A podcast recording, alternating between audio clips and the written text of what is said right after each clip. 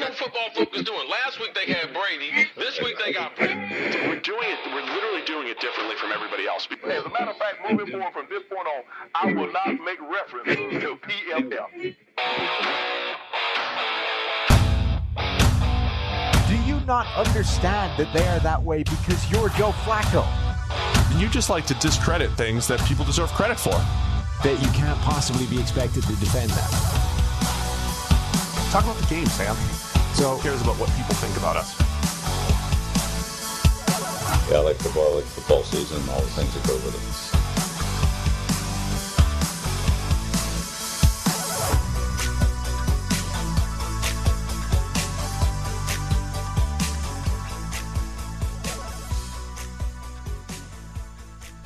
Welcome into the PFF NFL podcast. Steve Palazzolo back here with Sam Monson. We are previewing all of the Week 14 NFL action. true. True. Yeah. Yeah, it is. I'm not lying. Good start. We're live on YouTube. Appreciate everybody for tuning in. And uh, you ready to get into it? Yep. Now, as always, the Wednesday show yesterday, we previewed the Thursday night game. So that was Steelers and Vikings. Uh, yesterday's show, we had all sorts of good discussions. I rambled about something about our grading system, and you just mocked me. It was, it was a good show. It was a good show overall. We talked about TJ Watt for MVP, Beautiful Manscaped transition. the Manscaped transition. Uh, by the way, follow us, follow the entire podcast at PFF NFL Pod. That's a new Twitter account. And once we get to a thousand or so followers, we're going to give away, watch this, Super Bowl blueprints. Hall of Famers reveal the keys to football's greatest dynasties or dynasties. Bill Polian and Vic Carucci, we've got this book to give away. Sam got it for free, and now he's going to give it to you for free Yeah. once we get to a thousand followers on the PFF NFL pod, maybe Well, it's two gonna- thousand. It's going to cost me postage. Maybe It is. Maybe we get PFF postage. Oh yeah, we definitely expense that. Absolutely. Um, Chris is, and we know Chris listens to the show, and you know he'll know. Maybe he'll have like sign a- off on that. Maybe we've got like a corporate, you know, mailing system these days. I don't we know. might. That's we will I'm saying. Like, talk to HR. Find somebody and be like, hey, can we uh, throw this in the mail? Yeah, just just leave it from here. You know, well, either way, we'll get that. We'll, we'll save you those few bucks. Perfect. Uh, so anyway, follow us at PFF NFL Pod. We'll find a uh, a lucky follower to get this uh, to get this free book Yep. that we were gifted. Yes. Free book from us. Regifting. Free book to you. That's what the holidays are all about. That's what I'm is saying. regifting. We'll have other gifts that you guys can uh, can buy for people later in the show. Uh, anyway, it's our it's our new Twitter account, and uh, we did we could put our funny outtakes and all that stuff if we're funny. I don't know. Any humor that comes out of this? We, we posted a couple of things. We posted your Manscaped transition. We posted your Bill Polian story. I think that was very good.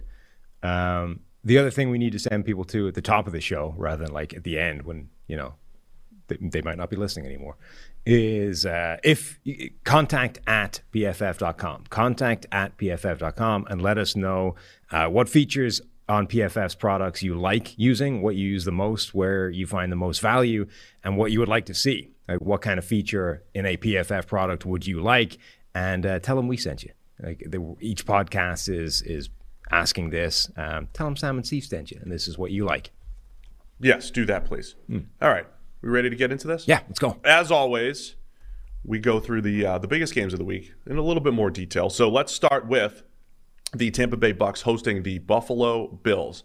Uh, we'll, we'll have to look at Green Line for the updated lines. I updated the lines last night. Is that usually about where you are? Yeah. I had it at three and a half. It was at three and a half last night. Buffalo Bills at the Tampa Bay Bucks.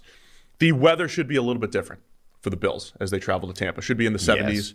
Don't, don't don't think we're going to see any rain. It will not. Ha- we probably won't have 40 to 50 mile an hour wind gusts as they did the other night. But the Bills at seven and five, and you, you made the point on yesterday's show, people are overreacting to a game that they said don't overreact to this Monday night game. But the bottom line is the Bills are seven and five, and they're going up against the Bucks, in danger of falling to seven and six.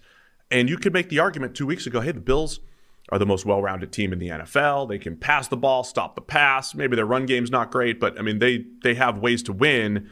And now they're in danger of falling to seven and six. What are you looking for in this Bills Bucks game? Yeah, and it's not so much overreacting to the result. Like the result was pretty bad for Buffalo, like a serious blow. They now only have a 33% chance of winning their division, according to PFF's power rankings. There's still 76% chance to win, to, to make the playoffs, which is obviously the most important part. But like that was a body blow to what they want to do. If they lose again this week, which is eminently possible, that's another pretty significant blow. Then, of course, you've got the Patriots on the horizon. again, I, I mean, they're not screwed, but they're they're getting into some trouble that we didn't think was even possible earlier in the season. I, I think this game's really interesting because there. I think they're now in the category of there's an established bl- blueprint to play Buffalo um, on both sides of the ball, much like there was with Kansas City earlier in the season and may still be. Um, we've seen that Buffalo is not capable of standing up to powerful, overwhelming ground attacks. The Indianapolis Colts, the New England Patriots, you know, they were able to come up with some big stops at some key times, but generally they were blown off the ball and dominated on the ground. Yeah. So does Tampa Bay look at that and say, well, we have a really good offensive line. We've got Lenny in the backfield, Ronald Jones. We've got some power players. Okay, we've also got Tom Brady and a, a, a bevy of wide receivers that we want to get involved in the game. But this is going to be a game where we swing and pivot to this ground attack and just establish dominance physically up front. Or do they go, no, we you know we have Tom Brady, we like to air it out. That's how we're going to play.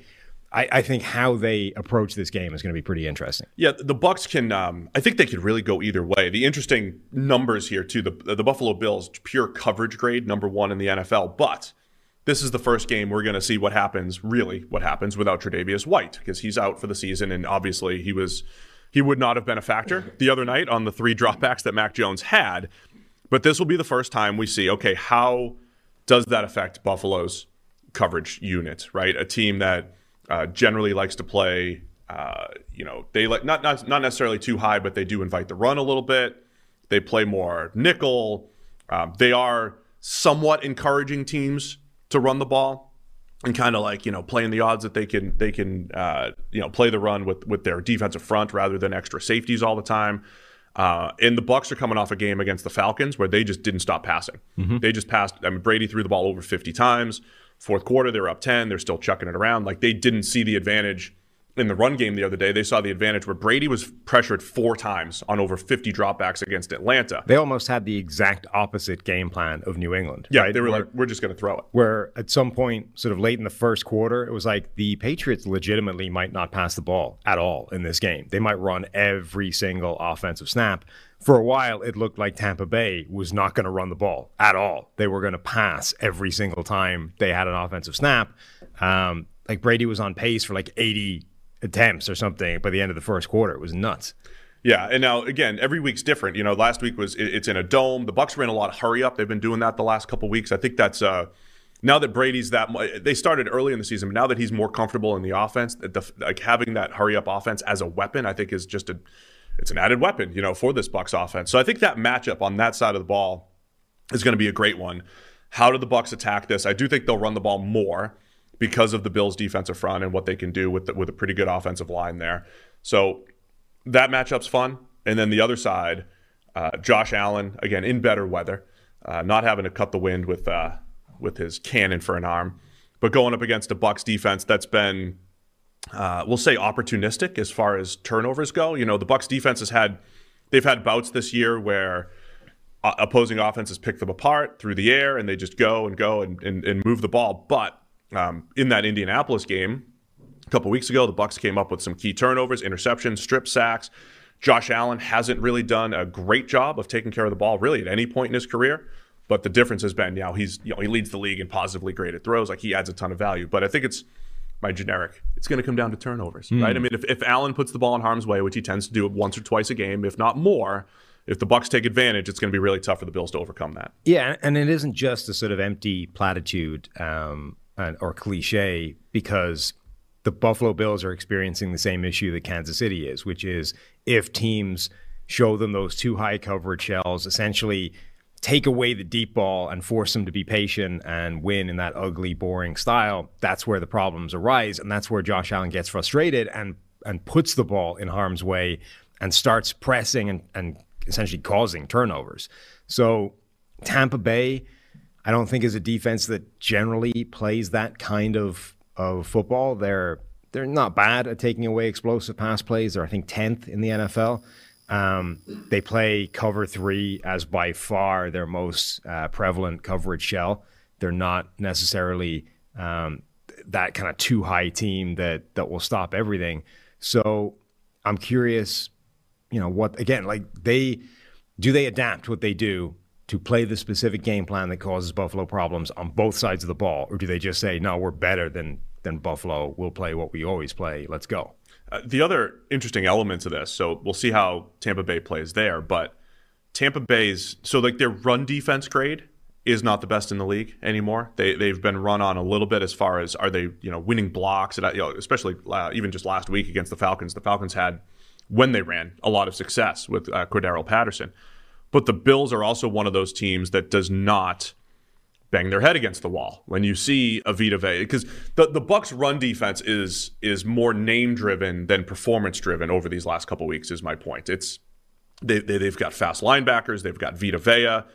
When, usually when the Bills see that type of defensive front, they do what we said the Bucks did last week. They said it's a Josh Allen game. You're going to go throw the ball. We've seen the Bills have games where they've thrown the ball 20 times before they had their third carry and all that stuff. And we've seen other teams have that success against the Bucks uh, at times this year, where they don't even try to run the ball and they just chuck it around. The Colts two weeks ago did a great job. Um, it just turnovers killed them. Right? Is this a Josh Allen game? Is it really just all on him winning through the air? Or this Bills team that has tried to run the ball a little bit more in recent weeks with uh, Breida adding some speed to the mix and all that. They've tried to run the ball to add balance. I just don't know if if this is the game where they're going to look at that matchup and say, "Yeah, let's let's do that again." I think the Bills are going to try to put it in Josh Allen's hands and say, "Go get him, go be our star." Yeah, but but the question is sort of, are they going to do that with that? You know, you you need to be patient. If Tampa Bay is going to play that type of defense, it takes away the deep shot that you love so much. You're going to have to be.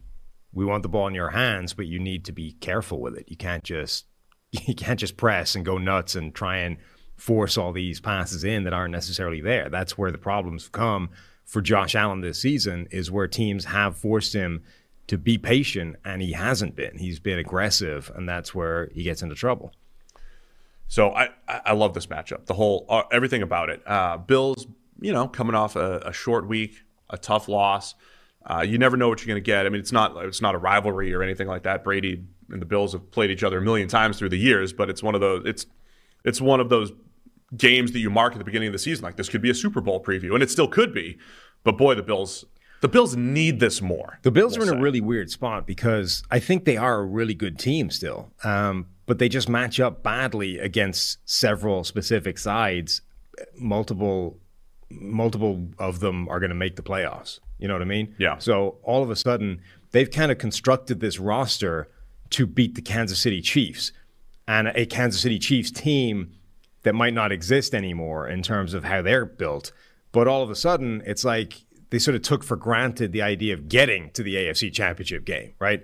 We'll, brush aside all these other lesser sides, and then we've constructed this team that can beat Kansas City in the AFC Championship game. All of a sudden, the most difficult matchups they're likely to face are the ones before getting to the AFC Championship game. If Kansas City happens to be waiting for them, then they actually match up pretty well. But like, can they beat a Tennessee team if they're dominant, dominating on the ground. Okay, Derrick Henry makes that easier. Can you beat Indianapolis in a wild card round? Can you beat take Sam? Can you beat New England if that happens yeah. again? Like those are the teams, and Tampa Bay is an interesting sort of split the difference. Like they're they can go either way in terms of which type of game plan they run. So do they just play their normal game and go whatever? Let's let's let's just see who the better team is, or do they look at Buffalo and say, no, this is a team that really struggles against physicality on either side of the ball. Let's make that happen. Fascinating because, yeah, since week six, Buffalo's three and four with losses to the Titans, the Jaguars, the, the one of the weird games, losing nine to six, crushed by the Indianapolis Colts and beaten by the Patriots. Those the hard nosed, physical, run first types of teams. Is that a trend? Is that just what the Bills are? And I think it is interesting that you're taking this as like they're trying to beat the Chiefs, and oh by the way, they they're losing to teams that they just don't match up well against.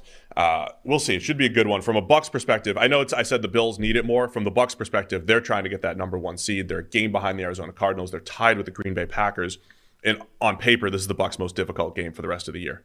They've got um, they've got the Bills, Saints, and then uh, Panthers twice, and the Jets. So um, Gronk said Brady's in uh, playoff mode. He's focused here. Mm. So Tommy's. Uh, Tommy's intense right now. And uh, so, highest graded quarterback against the highest graded coverage unit this week. Where are you going on this one? Um, I think I think you have to lean Tampa Bay. I I think there's two. I think they're capable of running the blueprint on both sides of the ball, and until Buffalo shows that it can stop that, I think that they they're probably going to see that. So if Tampa Bay runs that, I think they win and they cover. Uh, the only way it doesn't happen is if they they they do what the Raiders did, you know, and say, yeah, I, I see that nice blueprint over there. I'm going to ignore that and just run what we want to run. All right, I'm going to go Tampa Bay as well. I think they'll have answers for Buffalo's defense. I, I, I, think, yeah, we'll learn a lot about what Tre'Davious White means going forward here. And the Bucks have just been, uh, they've just been so good at home. So I think that's also a big factor here. Also, a factor is Manscaped hmm. launching new products, including their all new ultra premium body wash and two in one shampoo and conditioner. It's time to give yourself or someone who needs it the gift of beautiful skin, hair, and balls this holiday season.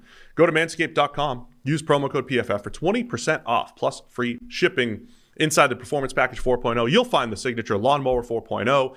This electric trimmer has proprietary advanced skin safe technology to reduce cuts on your nuts. It's also waterproof, so you can use it in the shower, Sam. Mm-hmm. As we always Or remind the people, rain or the pool, you know, wherever you want to do that. wherever it's all waterproof. all test it out. Just test it. They also launched, as we mentioned, the two-in-one shampoo and conditioner. Those they all have the key ingredients for hydrating, nourishing, and conditioning the scalp and strengthening your hair at the same time. What? We are 100% not legally liable for anywhere you might be testing the Lawnmower 4.0 in, in water based situations. I'm just no. We are not. We need our own terms and conditions here. Yeah. but uh, but it's waterproof. And tis the season to load up on Manscaped products. Get so get yourself, your dad, your brother, and friends the best gift of all: the Manscaped Performance Package 4.0. There's all sorts of stuff in the Performance Package 4.0 Yeah. 4.0 as well. It's like those, um, you know, please drink responsibly ads. It's like, please shave, your nuts responsibly. Please shave. All right. At, when I finish this, you give Our terms, our and, terms conditions? and conditions. I'd have to Get- think about it. Get 20% off and free shipping with the code PFF at manscaped.com. It's 20% off with free shipping at manscaped.com. Use the promo code PFF. Clean up your nuts and make Santa proud this year. Jingle balls to the wall. PFF is not legally liable for any uh, shaving incidents. Please shave your nuts responsibly. Dang, oh, well, well done. Well done. Look at you. We're just taking Manscaped to the whole new level. We appreciate we appreciate Manscaped, Yeah. especially this holiday season. Go buy some Manscaped stuff. All right, Los Angeles Rams at the Arizona Cardinals. Cardinals by two and a half. This is the game, Sam. This is the game The game. that you're supposed to. That, this is why. This is why you go get Matthew Stafford. It's Monday this Night game. Football. It's Monday Night Football. time. yes. Oh, it's going to be great. No Mannings, though, right? No Mannings. There's no Mannings this week. I don't think the Mannings are coming back until the playoffs, maybe? Oh, that's sad. Yeah. That's too bad. Uh, this is the game. This is why you get Matthew Stafford. Okay. to win this type of game. You also got him to win the type of game a couple weeks ago Yeah. at Green Bay. But when you're facing the division leading Arizona Cardinals, 10 and 2 Arizona Cardinals, a Cardinals team that has been uh, maybe just the best all around team in the NFL, they continue to impress. Um, I'm not going to let the five fans in my mentions that are attacking me, I'm not going to let them skew my view of the Arizona Cardinals and just how impressive they've been this season. But what are you looking for in this game here with the Rams and Cardinals? But you obviously hate the Arizona Cardinals. I am completely biased against them. Yeah. Um, I mean, of all the teams in the NFL, that's who I chose. Right. Arizona. Of course. The that's the the interesting thing, right? Does Stafford show up this time? I mean, Eric was joking in our live shows that Stafford is not a win in Lambeau kind of guy. You know what I mean? No, definitely eh. winning a dome guy though. Right. Well, there's the thing, right? You don't have to win in Lambeau. Now you get to win in the desert in the nice dome with no wind, no weather, no, you know, nothing bad. You just go to go out there and ball. And Stafford has these Ill, inbuilt excuses now of injuries and constant pain and yada yada. And you know, the last game, Stafford had been telling them it's not an excuse. So look, you can't have it both ways. It's either an excuse or it isn't. And if it is an excuse, how do you explain what happened in the first eight games of the season? So let's assume that Stafford is no more or less injured than any other starting quarterback at this point in the season. This is who he is. He now needs to go out there and show that he's capable of putting up those big numbers and not making mistakes with the ball and getting it where it needs to go. And I understand he doesn't have Robert Woods anymore, but these But are the does things. have Cooper Kupp. Does have Cooper Kupp, does have OBJ, who showed last week that he's still capable of making some plays, does have Van Jefferson. He's got weapons there. All right, the first matchup, Arizona wins 37 to 20. And remember, those week four, the Rams were coming off of a huge win against the Bucks, right? It felt like this, you know, we've arrived, we're the best team in the NFC type of moment for the Rams at the time, even though the Cardinals were also undefeated. And it was a 3 0, 3 0 matchup. I predicted a tie in, in that game. That was my one time I predicted a tie.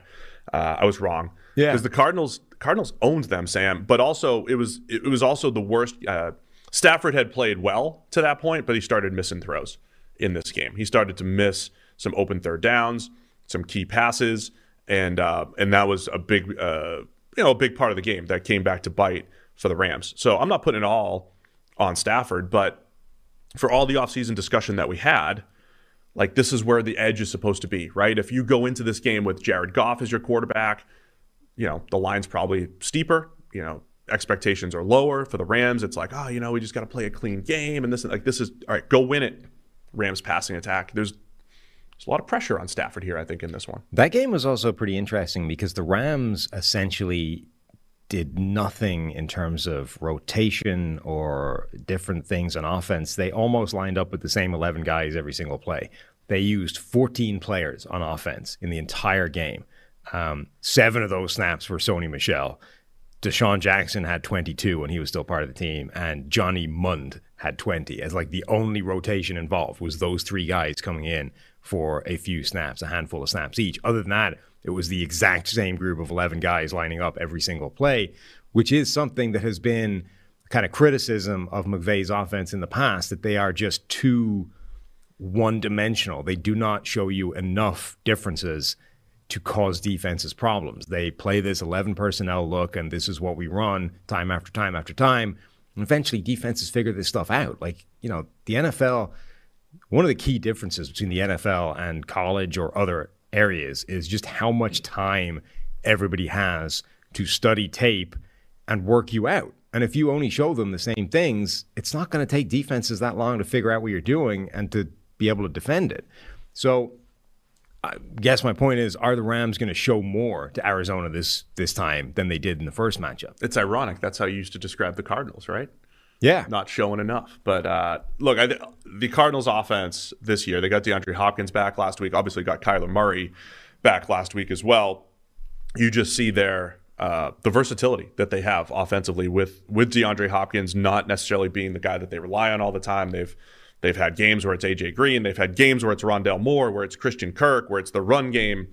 Uh, they're that team this year. This it was like the Niners in 2019 when they went to the Super Bowl where the Niners had games where they relied on Jimmy G. They had games where it was the run game, right? They they could win in different ways, and I do think that plays, right? I I, I mentioned that a lot, but I think I think Arizona is the team that's shown it maybe as much as anybody this year. Uh, defense has really impressed me this season. Yeah. Um, here's the other number that stood out in that first game. Aaron Donald had a 51 pass rushing grade for the Rams. I mean, he is he is above 70 or 80. He's above 80 in almost every other game this year, above 90 in a bunch. So he had two games in the 50s. One of them was this Arizona game in week four 39 rushes, only two pressures. So Arizona's you know, generally quick passing attack did a really good job of kind of taking him out of the game. And as we've talked about with the Rams, if they are a star driven team, if you could take one of them out, negate his pass rushing ability just by getting rid of the ball quickly, it's a huge step. You know, that's a huge starting point with the other the other star being Jalen Ramsey and then, you know, maybe Von Miller. Uh, but that would be something else to keep an eye on. Aaron Donald, who dominates everyone, was good in the run game in this game, this one, but from a pass rush standpoint, was uh, not nearly as effective as he usually is. Yeah, and he's coming off the best game of his season and the best game he's had for quite a while uh, against the Jags. He was an absolute wrecking ball for them. A ton of pressure in that game. Monster PFF pass rushing grade in particular. Had a forced fumble in the run game as well. Like Donald had the first game for a while where you sort of remember just how ridiculously good he is. Um, and yeah, the, he, they need him to show up in this game. Um, uh, so Kyler Kyler last week makes his return. Tough conditions, tough passing conditions uh, in the in the Bears game. There were a couple fumbles in there for Kyler Mhm. in that game. Small hand moments. you- Small hand moments, even though he's got nine and a half inch hands. Mm-hmm. He t- he like he he stretched them out for the. Well, for the also- he must have. Uh, you can get away with essentially determining anybody to having Yeah, he's small, got like small Brett hands, Favre has small hands relative to you. Uh, Monday Night Football. This is going to be great. Where are you leaning in this game? I mentioned the Cardinals too. Like they're not going to play outdoors the rest of the season, and they, you know, they're in control for the number one seed. They have a chance to, you know, uh, control their own destiny, so to speak, and never have to leave Arizona when it comes to the playoffs. Yeah. Where are you leaning in Which? I think is probably important for them. Um, Yeah. I I've been impressed by Arizona as much as any team in the NFL this year in terms of getting through their potential setbacks. You know, getting through games without um, Kyler Murray, without DeAndre Hopkins. That defense has been overachieving, I think, but it, they've been overachieving for so long. I think it's pointless trying to expect it to go back down at some stage. So let's keep it going. Let's buy into Arizona. I have to keep my Arizona bias for this week. Hater, hate them. you know they're just the record's 10 and 2 and i am i am extremely impressed uh, i think anytime you could you, colt mccoy went out there and uh, did a did a good enough job and they they moved the ball and they had one one stinker really against the the panthers with him as the quarterback other than that they've continued to impress continue to impress i will i don't love it i'm going to lean rams though i think hmm. rams pull the upset I, I'm I'm taking more of a high level view of if you told me at the beginning of the season the Cardinals would be much better and the Rams would be this good, I think they'd split. It's not really even an upset. I mean, it's like it's a close game, even like two and a half. No, of course it is. Um, so the the two things I'm I don't want to buy into narrative stuff. The narrative stuff is oh McVay's offense is always trash in the second half of the. I'm not necessarily buying into that this week. I do think Arizona's defense is overachieved. They've been very impressive. They've overachieved just a touch, uh, but this is going to be awesome. To it's going to be a great game to watch, and uh, I'm looking forward to it. I'm just going to lean uh, Rams. Definite um, statement game for Arizona if they manage to win it.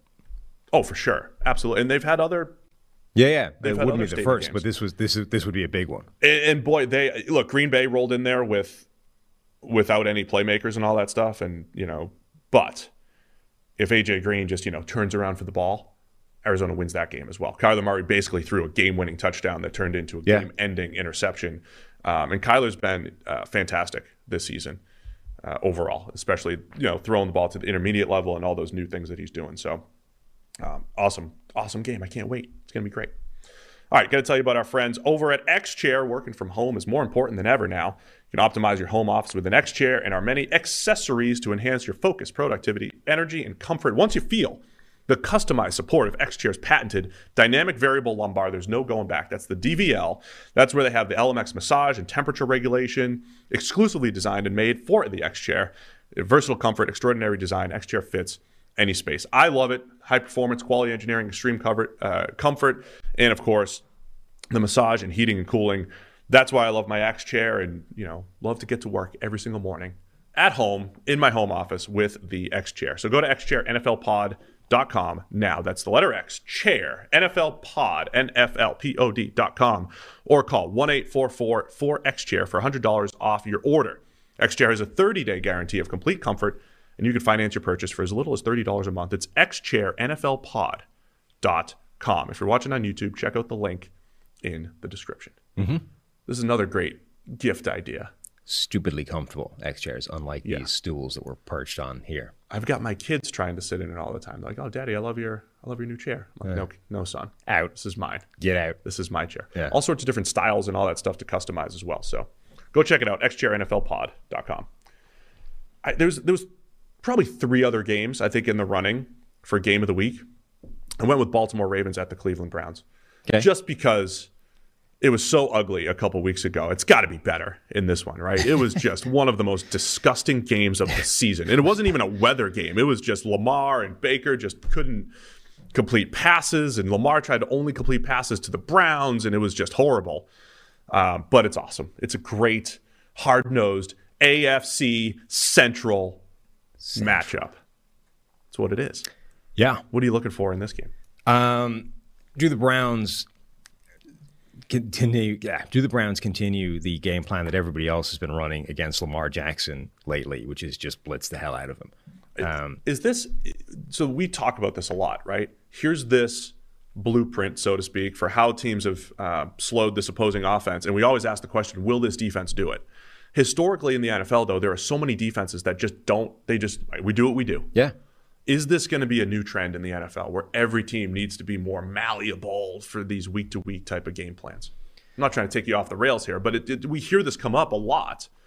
I mean, I think teams have to do that? I don't know if they'll have to, but I think what it does is highlight real issues if your system can't adapt like this. So if you look at whatever about determining that you are better off sticking with what you do than adopting a specific blueprint for a specific offense, but if you're looking at this and you know your Monday meeting for game prep for the next team is look, this is the way to beat them. This is absolutely what we should be doing. We just don't think we have the personnel to do that. Now I think you have a real problem. Like that I think speaks to a bad methodology of building a defense. That if you're completely unable to adapt a different game plan for the next opposition, I think you have some problems. So anything short of that, I think you're okay. But Lamar Jackson is now the single worst graded quarterback in the NFL uh, against the blitz. Um, sorry, that's that's a that's last week. He was the single worst, but they've been blitzing the hell out of him all season. It's been you know the and the Dolphins game was one first- of the worst, not dead last, but he ranks amongst the worst quarterbacks in the NFL against the blitz this year. Obviously, Miami took that to extremes right.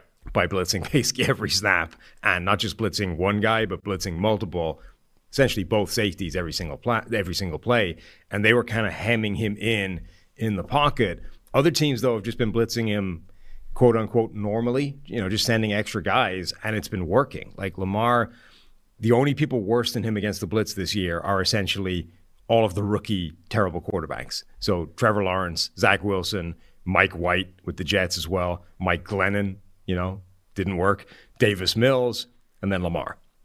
The thing about handling the blitz is it's not just a quarterback thing, though. It is a scheme thing. I mean, obviously it's football and everything's connected, but um, if you, it's it's tough to always compare everything to the Breezes and Brady's and Rodgers and Mannings of the world. But if you watch the best quarterbacks in the world year after year, and you're like, oh, we would never blitz those guys, and why is that? They always seem to have an open receiver, and they know which one to throw to. So I mean, half the battle is blitz recognition, knowing where to go. But the other half is having a scheme that is giving you answers. And then there's a difference in blitzes. You know, when you get that zero blitz that they've attached Lamar with a bunch, it's different. You're not always finding an underneath route. You're generally throwing the ball down the field. If it's a five man blitz with zone, you know, fire zone, you're just trying to find these underneath receivers. My point is the Ravens also need to, as a whole, Greg Roman, you know, needs to find answers. As much as we want to talk about Sean McVay and this, you know, big second half adjustment and the league's league knows how to attack him. How, what's Greg Roman going to do in Baltimore? How are they going to have answers for the blitz? Because it's got to be a whole scheme thing. Um, the other way to beat blitz and the pressure in general, and pressure in general, is again receivers getting open. Right, and Baltimore, on paper, should be more equipped than they ever have to to have open guys who get open quickly, the way Marquise Brown has a, you know emerged and Rashod Bateman and Sammy Watkins and all the guys that they've had this year. It's the best receiving corps that Lamar has had.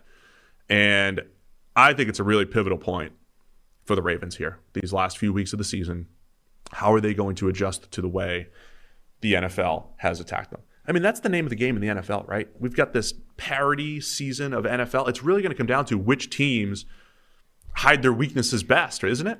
Yeah, th- this year appears to be slightly strange to me in terms of. Um, I think you hear a lot of the times that hey, there's a narrative to beating this team, or there's a blueprint to beating this team, and usually it's crap. Like usually it's just there's a specific team that matches up very well. Like that isn't a blueprint. That's just being better in certain areas. But this year, I think there are legitimate blueprints to beating several of the top contenders, certainly in the AFC. There is an actual blueprint to causing Kansas City's offense problems. There is an actual blueprint to causing Buffalo's offense problems. It's actually the same. There is an actual blueprint to causing Lamar Jackson problems. Like all of a sudden, there are these set ways of, of defending these guys that weren't in the past. Lamar Jackson isn't just the, one of the worst graded quarterbacks against the blitz. He's also seen more blitz snaps than anybody else in the NFL. Like it is definitely something teams are looking at and saying, this is the way we attack this guy. Right. Um, and okay, there are teams that are better equipped to do it. Like Miami was perfectly content to play zero blitz every time because they just dumped a ton of money into their cornerbacks. So Miami, more than most teams in the league, is perfectly prepared to throw those guys on an island and say, earn your money today because you're not going to have any safety help. Other teams are not going to be so willing to do that, but it is still the best way of attacking Lamar Jackson. But the Browns, they have the great Jeremiah Owusu-Koramoah. So you can do anything with him. I mean, you, if you want him to blitz, And the Browns are another team that have dumped a lot of resources into that secondary. they have. They just they they are more of a zone heavy type of team. Um, not that you can't play zone with the blitz, but it's not necessarily going to look the way it did with uh, with Miami a few weeks back. Um, JOK, again, one of my favorite players to watch in the NFL, but he was he was awesome in that game the other night, uh, or you know a couple weeks ago against the Ravens, uh, tackling Lamar in the open field, tracking him down, using that speed. It- again, I half joked that they drafted him for those types of games. We're going to see more of that, you know, whether it is um, as a blitzer or as a spy. So I think he's another, just another guy to keep an eye on. The Dolphins blitz more than everybody, so they might not be the best uh, standard here. Where do the Browns rank? Twenty sixth in blitz rate. So again, it's it's one of those. You're you're asking your team to come slightly out of your comfort zone. They did it at times against the Ravens slightly out of your comfort zone, but to attack a weakness rather than to play to your strength. So they, that'll be the schematic game that we're uh, that we're looking at here. On the other side, the Ravens not having Marlon Humphrey. We mentioned that on the PFF NFL Daily the other day. At what point is the secondary just so beat up that it is problematic for this Ravens team that does want to also blitz and play a lot of man coverage behind? The Browns blitz Lamar 26% of the time the last time they met. Um, but they didn't need to. Like The other thing is it worked. I mean, so Lamar said he was rusty. He was coming off of illness and this. Like he just he didn't have a feel for his passes. They weren't getting to where. I mean, he had four turnover turnover worthy plays and three interceptions, right? Or uh, th- no, the other way around. Three three turnover worthy plays, four actual interceptions. I think from a Browns perspective, you're not expecting that, but we said But that's the thing, week. it's like- Lamar's had multiple turnover worthy plays in most of his games this year. They didn't need to do anything when they didn't blitz him and when they kept him clean. He threw three turnover-worthy plays and four picks. Like they just they just left him alone in the pocket and said, "Do what you do." And Lamar was airmailing the ball straight to defenders. So it'd be interesting to see if Lamar looks better this week. Do they dial it up and try and get him out of that comfort? Yeah, so that matchup will be great. And now um, Browns are coming off the bye, and Andrew Berry. Uh, did we talk about this on the podcast? But he had some stern. He had some like father-like uh, words to say about Baker Mayfield. You know, like I expect. You know, it's kind of like a a stern father saying, you know, these, are my expectations, son. These are my expectations for these next five weeks. I expect I expect good football out of you and uh, felt like this is a big test here. This is a big test for Baker Mayfield. He said Baker's healthy enough to play football.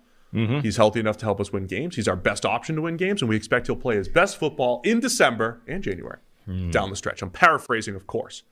So, what's going to happen these last few weeks? Is Baker going to earn that contract, or the Browns going to walk? Are they just going to offer him half what he what he wants? This is uh, the storyline just continues to get better. I mean, Baker's contract number is going down on a weekly basis. Like the the worse he plays, the less money he's going to earn.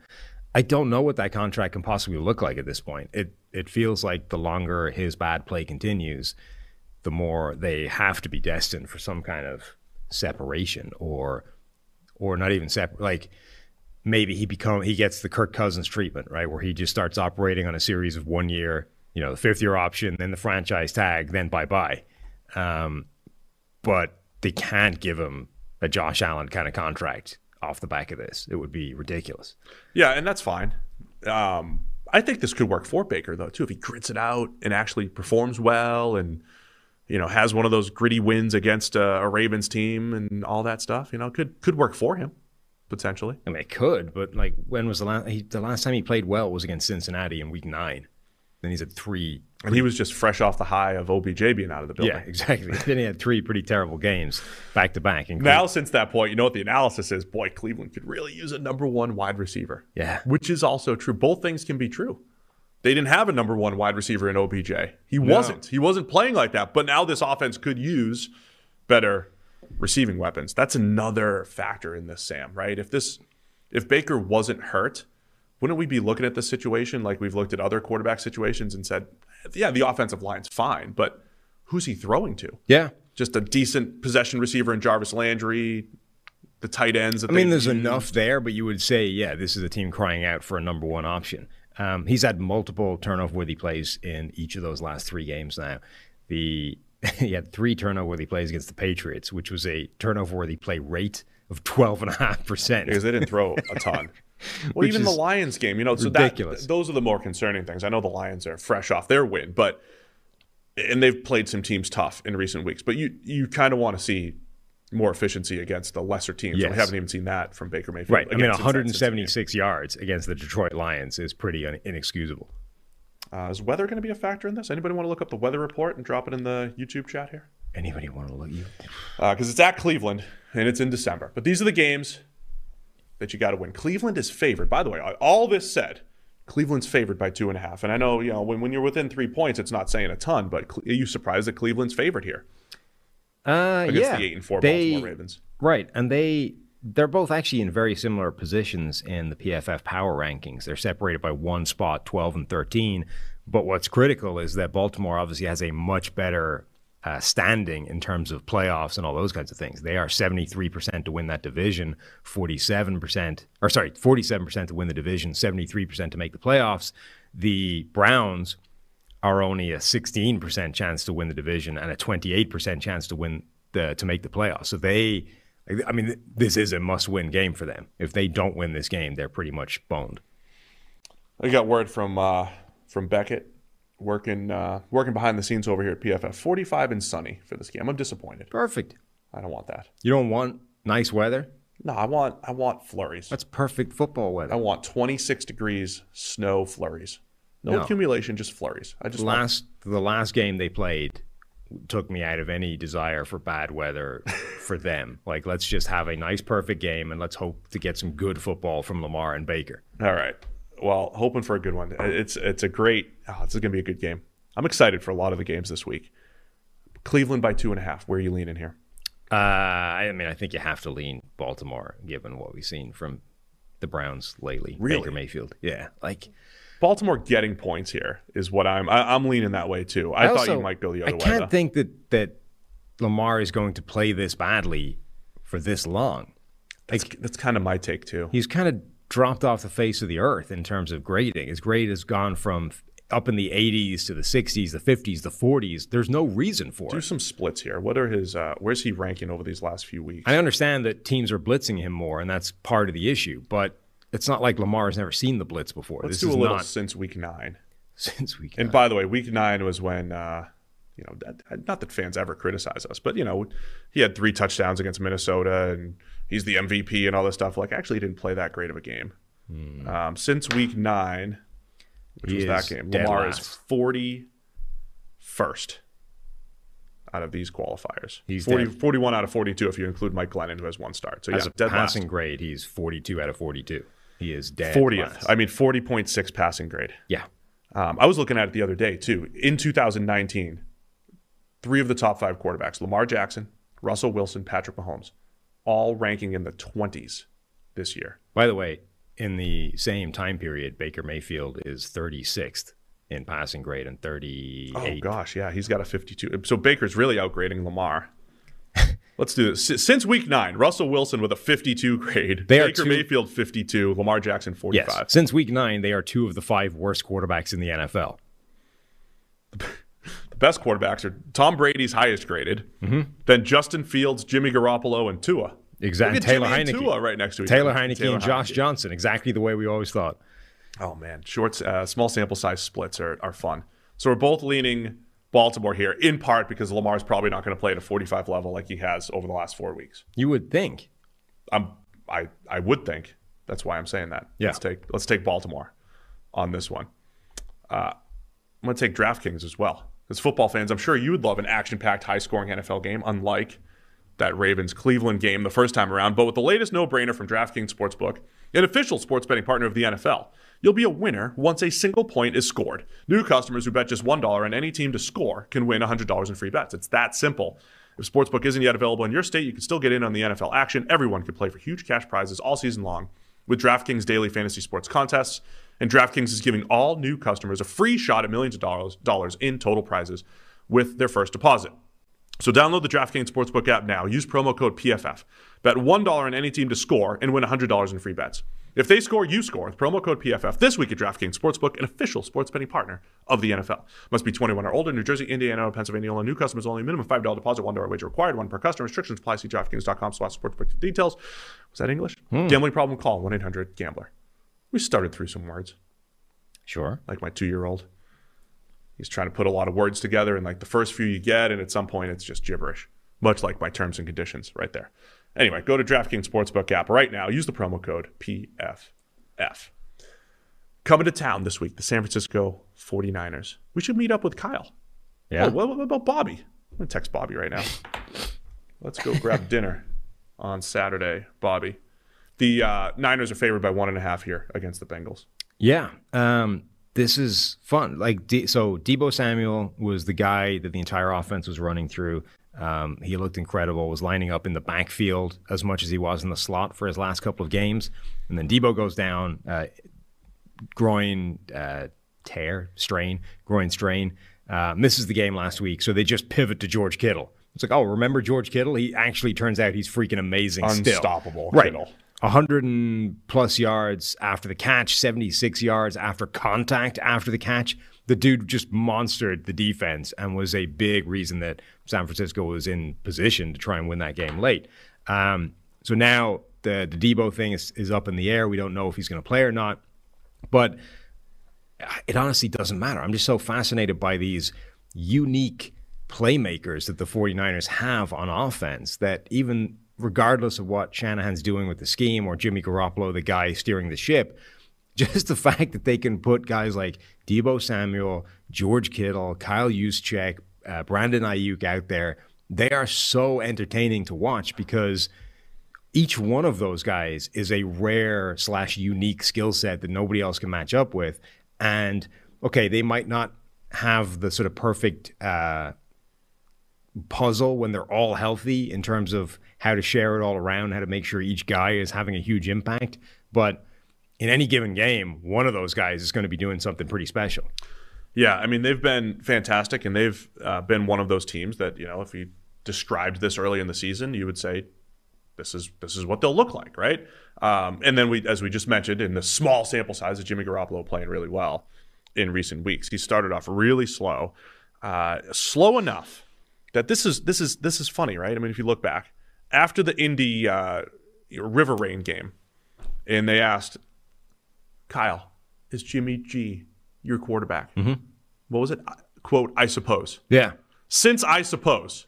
This is like the Aaron Rodgers, you know, after like the run the table. We're going to run the table. Since I suppose Jimmy G has graded in the green every single time if you're using pre, uh, PFF premium stats. And if you want to go uh, get your Edge or Elite package, you get 25% off using uh, promo code NFL Pod. You can do that.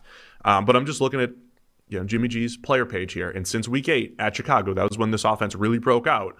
Uh, he has been really good since I suppose since the Trey Lance hype really started. So Garoppolo playing at a similar level as he did in 2019 when they went to the Super Bowl. So this is a big part of why the 49ers are dangerous. Of course, looking back now, last week's a very disappointing loss against that Seattle team. They had a chance to win. Garoppolo couldn't lead that fourth quarter comeback, but um, Niners offense certainly trending in the right direction these last few weeks. Yeah, maybe all he needed was a uh, a kick up the ass. Just get out there and play better. You're not Yeah. playing well right now. Just be better. And even last week, he got them right down to the goal line. And if that pass wasn't batted, the last pass that determined the game, True. I, it was going to hit the guy for a touchdown. I'm pretty sure. So, okay, he didn't get it done, but he was right there on the edge of it. Um, now, look, that was a weird game because he had some, he had a couple of terrible decisions in that game. Um, but at 10 yards per attempt. And as we say, it was right there. It was one batted pass away from snatching victory from the jaws of defeat. And you're right. The, the broader point being, this is now six straight games where he's had good PFF grades, uh, as opposed to what in the first five weeks of the season he had one, and it was week one. He had a week one where he's pretty good, and then four straight games of mediocrity at best. Then, bam, all of a sudden you get good Jimmy G, and good Jimmy G is good enough for this team to be to be a, Super Bowl type of team. Okay, their defense isn't as good as it was during their Super Bowl year, But with all those playmakers we talked about on offense and with a good offensive line, with Trent Williams just sending people into the next world in the run game, this is an, an offense that becomes really formidable for any defense. Now, on the other side, a lot of the talk of the town here in Cincinnati is about Joe Burrow's interceptions. He's got 14 interceptions, and the people think this could be a problem. What's happening? He's leading the league in interceptions. We sat here talking about Lamar's got to take better care of the ball. What's he doing? Well, Burrow's got more interceptions hmm. than Lamar Jackson. But I'm here to tell you, Bengals fans, don't worry. Joe Burrow has the same exact turnover worthy play rate as last season 3.1% this year. It's actually slightly better than last season, where he was at 3.2%. Also the same as Matthew Stafford. Also the same as Matthew Stafford. Um, but it's in the same exact range. Last year, he had Burrow 15 turnover worthy plays and five interceptions. This year, he's got 14 turnover worthy plays and 14 interceptions. Now, that doesn't mean that every turnover worthy play became an interception. You know, that means there's if it's a one to one ratio, it means clearly that interception total is higher than it should be. He has a marginally higher turnover worthy play rate than Aaron Rodgers, who has four interceptions on the season. Yeah, Aaron Rodgers uh, having really good interception luck so far this season. He's thrown the ball into harm's way a bunch. That hasn't sh- uh, showed up on the stat sheet. I mean, you only have to look last week, right? Joe Burrow drops an absolute dime literally into the hands of Right. Ja'Marr Chase, and somehow that ball ends up over here to a, to a cornerback who was trailing in his wake by a couple of yards. So yes, I'm just. Uh, I would just say I'm not terribly worried about that. I think Burrow, Burrow's playing good football. I, I would say Very there is football.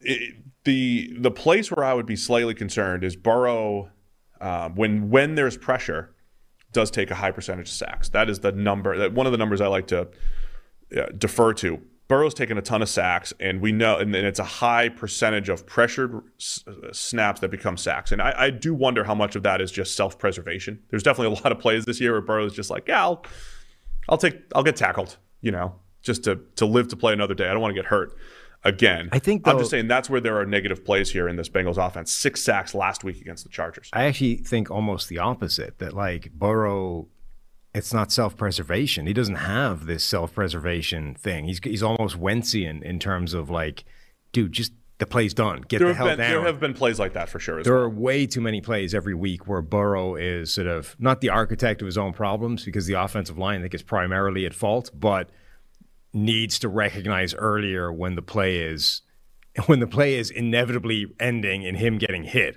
and just get rid of it or hit the dirt or you know literally be better at self-preservation because you're a guy who's coming off a pretty devastating knee injury and there's a few hits this season that he's taken where you're like oh don't like come on like, you are too important to be taking that kind of hit Maybe I'm just thinking early in the season there were times he was like he got sacked ten times in those first two weeks, and there was you know, I, he he has had too many of those plays where he's he is trying to to play hero ball. So that's where I think the Bengals can be a little bit more efficient is avoiding those negative plays, have the interception luck kind of revert back a little bit, and they'll be okay. But like figuring out the Bengals week to week here is uh, is challenging to say the least. They they've almost gone like how Ja'Marr Chase has gone this season. Like earlier in the year, they were on fire. Ja'Marr Chase was turning everything into gold. You know, regardless of where the, the pass was thrown, he was mossing guys at the catch point, or he was taking a pass and then breaking three tackles and turning it into something special, or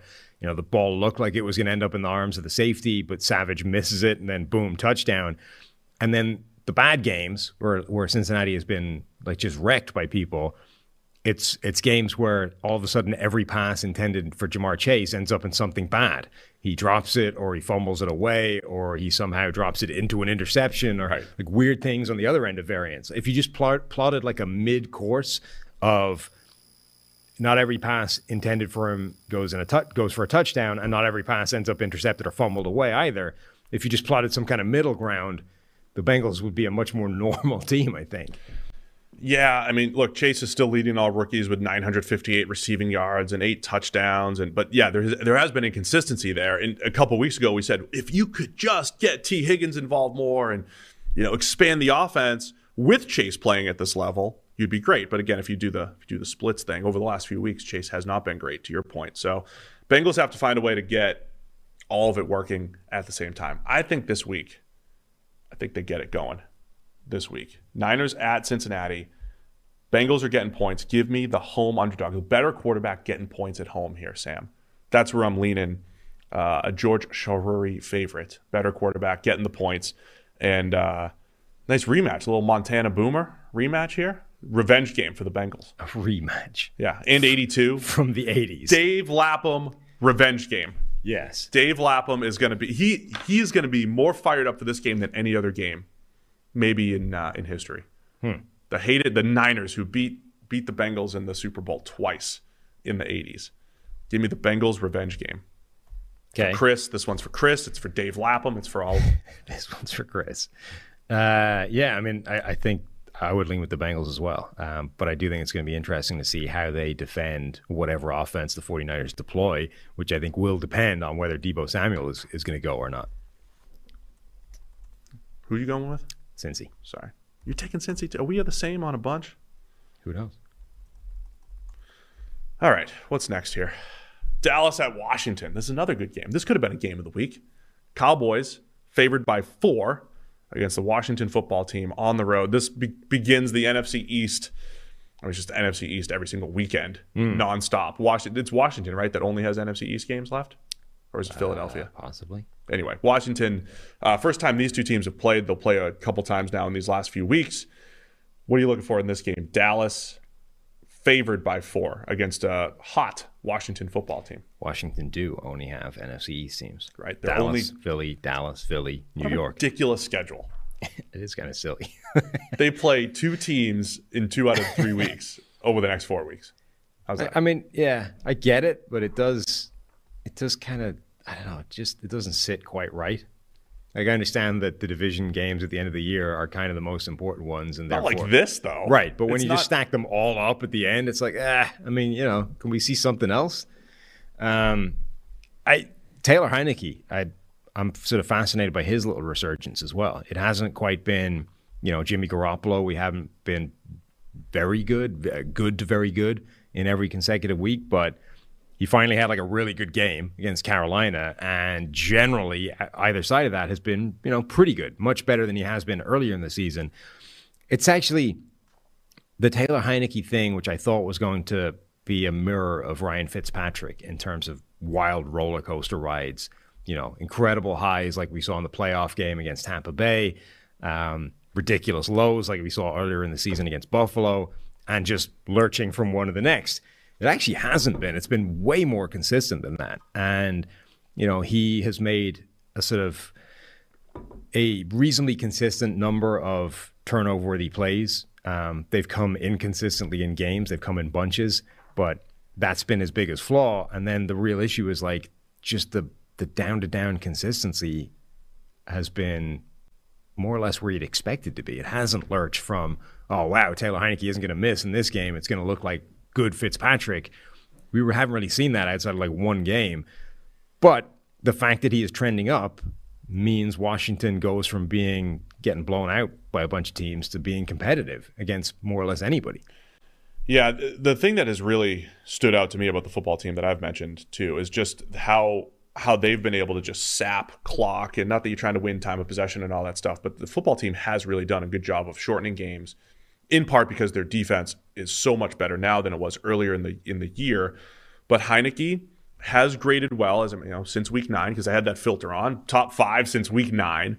And what has that looked like? It really has been. Hey, it's third and six. Here's seven yards, right? I mean, it has been a whole bunch of hitting uh, an out route along the sideline to just keep the chains moving, hitting the slot out route. I mean, hitting uh, Terry McLaurin, throwing a jump ball to Terry McLaurin every now and again, letting him go up and make a play. Uh, they have done just enough to move the chains. And that's probably the strategy you want here in this Dallas game. How much can you sap the clock, keep this explosive Dallas offense off the field? Don't let them score as many points. Make it into a game like uh, a 17 to 15 game against the Raiders, right? I mean, that's what you're that's what you're trying to play here if you're the if you're the Washington football team, and they've they've done a really nice job of that in recent weeks. Um, pass rush has been really good, um, even without Montez Sweat, even without Chase Young, they're still getting after quarterbacks. So yeah, Washington, they're a tricky team, and you know division, and they're trending and all that stuff. I think Dallas is better though, is the bottom line. I mean, they're better. they're going to play tighter man coverage and make Heinicke continue to make those tight window throws, I believe.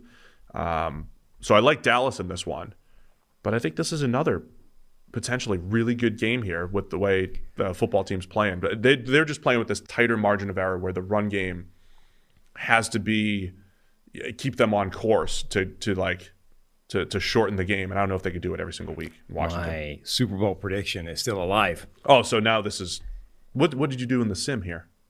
Uh, the I, the sim has Washington making the playoffs. Well, what'd you do with this game? Or what I do with this game? I think. Well, I, so I don't remember what I did originally, but I, I was curious if Washington would still make it if they lost to Dallas both games. Um, so in the sim, they are losing both games to Dallas They're going to lose both games and still Dallas. making the playoffs. Are they going to cover? Uh, what's the line? Three something. Three, uh, four. Uh, no, Dallas wins and covers. I agree. Dallas wins and covers. So all that said, I think A big part of that is emotionally hedging. You know, Dallas Sure. wins and cover covers. I get it right, therefore good. If they don't, better if quarterback on the road though. I mean, get, I mean, better quarterback getting points though. Taylor if, Heinicke. If Washington wins, then my Super Bowl dream is still alive.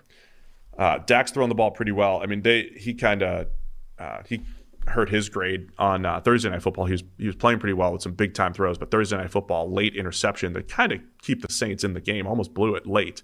Um, but overall, Dak having a really good season. 85 passing grade. That's his best season. Eight turnover, uh, eight big time throws over these last couple weeks. So I'm expecting it to be uh, Dak chucks it around and has some success type of game. I'll, I will take Dallas to cover. Washington has a 55% chance of making the playoffs according to the PFF power rankings. Like that, I mean, that, my my simulation agrees. The uh, the fact that they're able to lose to Dallas twice and still make it is you know pretty important for them um, because you know the NFC East, the whole sort of wrapped up end of the season is going to be weird. There's going to be some games go the you know one way that shouldn't. Maybe they split the series with Dallas, and then maybe they can drop one to Philadelphia or whatever. But it, it is interesting for Washington that despite this sort of disappointment of a season, all of a sudden they are on the cusp of the playoffs.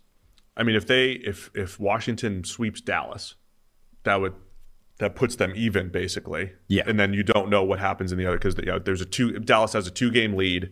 If Washington could could pull it off, could sweep them, all of a sudden it's like even division and see what happens in those last three games with Washington with the tiebreaker. So huge game here in the uh, glorious NFC East. They're not as bad as they were last year. Las Vegas Raiders at the Kansas City Chiefs. The Chiefs favored by nine and a half. The Chiefs team that cannot move the ball, they can't do anything offensively. Once again, favored by almost double digits. This is like Denver last week. Yeah, It's like a nine point game, or like Kansas City might not score enough to cover a nine point spread, but Denver didn't score last week, essentially. So the Chiefs, uh, let's go through there. Ready? Chiefs points scored since uh, let's go since week seven. Three points against the Titans, twenty against the Giants, thirteen against the Packers, forty-one against the Raiders, nineteen against the Cowboys, twenty-two against the Broncos. What stand? Anything stand out in that list? Yes, yes. The uh, the Raiders, the team that looked at the blueprint to defeating um, Kansas City and said, "Nah, not for me. We're gonna roll with what we roll with and see how that works." It didn't work so well. It did not. Um, so there's, you know, once again, will the Raiders schematically change things? Um, to the other point, though, as mean, you mentioned in the Denver game, did Denver even do that a whole lot? Is it really just Kansas City's got some issues and they just, you know, in a dome against the Raiders? Well, Denver, I think game. Denver, I think, didn't necessarily need to do it because they're very good at taking away the deep ball anyway. Yeah. So they could afford to live, and they did do it a bit, right? They pivoted more towards too high stuff than they have done this season. So it's not like they just ignored it completely. They did shift in that direction, but we're still able to lean on the fact that they are good at discouraging the deep ball regardless. The Raiders aren't. So the Raiders looked at that and said, no, we are not going to go with that game plan. We're going to run our defense and see how that holds up. Well, it didn't hold up well. Now, going into that game, you can at least excuse them it was an open question, right? We hadn't really seen everybody was running that type of defense against Kansas City. We hadn't really seen what happens when a team just ignores that and does something different. So you can kind of understand how they would make that decision to begin with to say, look, it's a risk to completely change our defense. We don't know. Well, let's just stick with what we know best. You know, better the devil you know type of thing, right? Yeah. Okay, I can understand that. Evidently, it was the wrong call. They got wrecked because of it. They're the only team in whatever that is, six weeks, that Kansas City has had joy against. So for, if they do it again, that's just negligent. Like, that's just bad coaching. There's no way. You are definitely better at this point going with the devil you don't know and assuming that that can't be worse than the one you know, which was destroyed last time. So if if the Raiders roll into this game again and haven't changed, like that's just terrible. It's also one of those games when you're previewing it, we would say something like, "Oh, Maxx Crosby needs to have a huge game. We got to get pressure on Patrick Mahomes." Well, in the first matchup, Andrew Wylie filled in at right tackle for the Chiefs, got whooped. Maxx Crosby had 13 pressures. Now, yeah. no sacks. Only hit Mahomes twice. 11 pressures in there. Wylie did not have a great game. Trey Smith didn't have a great game from a pass rushing standpoint. They got a decent amount of pressure on Patrick Mahomes, but they didn't do anything with it, so to speak, right? Um, you got to you got to actually get him to the ground once or twice, force some errant throws, or um, going back to like the Lamar factor, if you're going to pressure or blitz, you want to take away those escape uh, escape routes. We've seen the Raiders do that um, in a different system last year. They did a really nice job of that. But I think that's going to be another key. Like if Maxx Crosby gets another eight or nine pressures in this game, uh, one or two of them needs to be a sack, or a couple times it's got to force him into someone else, or just you know force some errant throws here from Mahomes if the Raiders are going to have success. The uh, the flip side to those numbers uh, on offense, by the way, is look at the, the points conceded by the Chiefs in the last run of games. Okay. Yeah, go through it so 13 against Washington. Okay, 27 against Tennessee. That's not great. Then uh, 17 against the Giants, 7 against the Aaron Rodgers less Packers, 14 against the Raiders, 9 against Denver or Dallas, 9 against Denver. The Kansas City defense is all of a sudden become one of the best defenses in the NFL in history. You're right. They've gone they've honestly almost gone from being literally the worst defense in the NFL to being the best in the the flip of a switch randomly midway through the season. It's insane what the defense has done. It reminds me a little bit. I mean, I don't know if if you say 2017 or it's four years ago, are we dating ourselves too much? But um, the New England Patriots that year, remember they just got Stephon Gilmore, and their first four or five weeks were getting absolutely torched. Gilmore, they had blown coverages left and right, and we had this. We had the stat like the Patriots blew coverages, you know, right. 15 times or something in five weeks, and then after that it was like two, right? Um, a lot of the Chiefs' issues the beginning of the season was just blown coverage. Now they got they got wrecked up front and they they weren't getting off blocks. All that stuff was true too, but they were giving up 70 yard touchdowns with guys just running behind the defense. They have eliminated just the disastrous mistakes. Now on top of that, you've got the Melvin Ingram factor and Chris Jones, you know, coming back and just everybody the, the pieces fitting better in Kansas City. But at a high level, just the fact that they're in position you know, instead of blown coverages like they did, uh, like once or twice, three times a game earlier in the season, has been huge for the Chiefs. But yeah, they are they're playing some really good football on that side of the ball, and you know, it'll be interesting to see if they can sustain this defensively because it's not always this clean start to finish path on your way to a Super Bowl, right? They're such a fascinating team now because they are now back at the top of PFF's power rankings. They are 91% chance to make the playoffs, 70% chance to win the division. Um, they're all of a sudden legitimately one of the favorites again. And yet you look at, they're not right. Like, this isn't what we thought the Chiefs would be. They are still struggling on offense. But then you look at the run in, and okay, it's not the easiest run in the world, but none of those teams are going to scare them the way they might if their defense hadn't turned things around. So the Raiders this week, obviously, at the Chargers, then the Steelers, at Cincinnati, at Denver. They could win all those games. Now, they could lose any one of them, but they could win all of those games, be running into the playoffs on the back of like a 10 game win streak without an offense that's working the way we usually expect it to work, with Mahomes grading in the 20s amongst quarterbacks, but with their defense looking like the best defense in the NFL and holding up the entire thing. Like it's it's bizarre. Yeah, this is if you had a time machine and said back in August, Although we predicted it in the preseason. No, but if you said back in August uh, the, the Chiefs defense would start carrying them and Mahomes would look pedestrian and all that you said stuff, it would be Mahomes was the 24th graded quarterback in the NFL, but the Chiefs' defense is top five, so they're they're still rolling into the playoffs. People would look at you like you're insane. crazy. It would be crazy.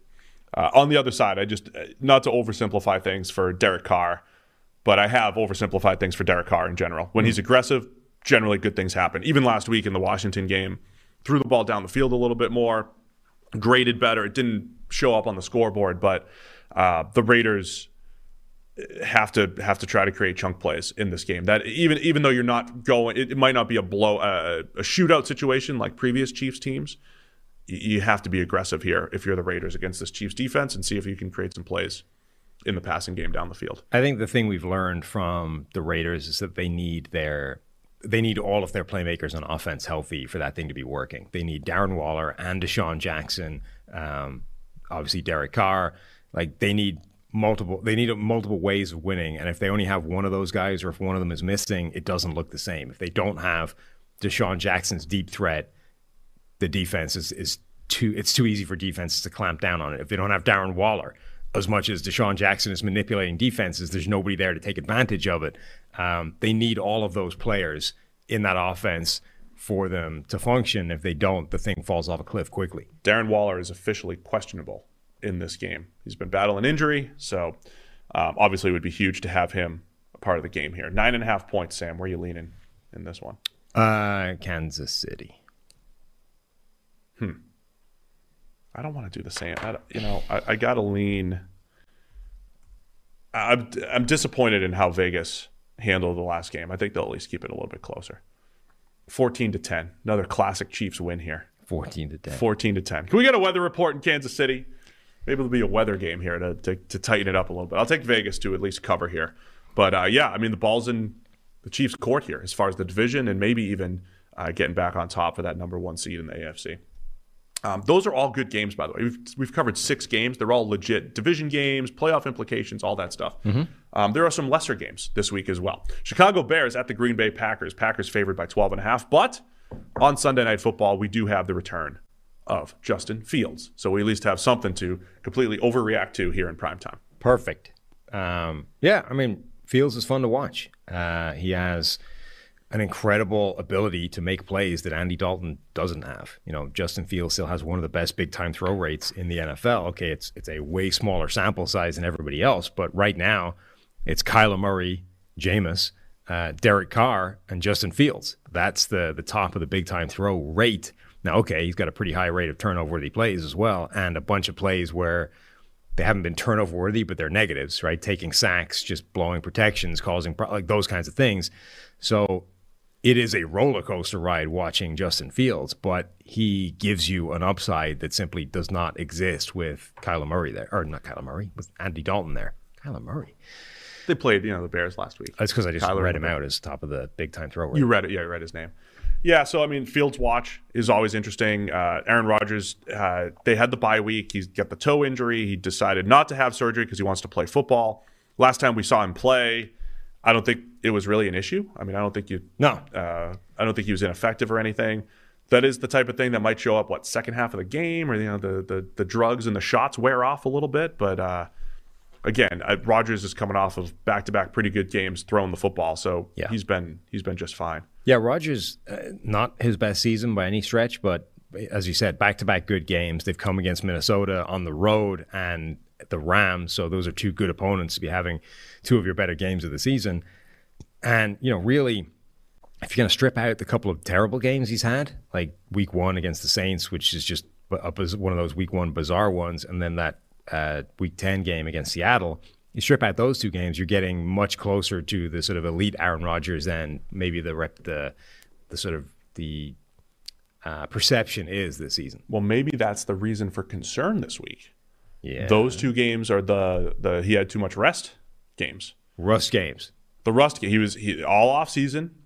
He was just too, he was too busy, too busy in Hawaii, uh, answering uh, what uh, asking answer, uh, giving answers for people to ask questions. Yeah, look, there you, Jeopardy. you strip out those two games, and uh, Aaron Rodgers is the number one graded quarterback in the NFL. Oh, yeah, perfect.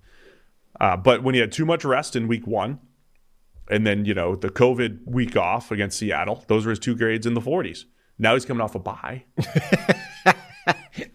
See what I'm saying? But he could practice during the bye.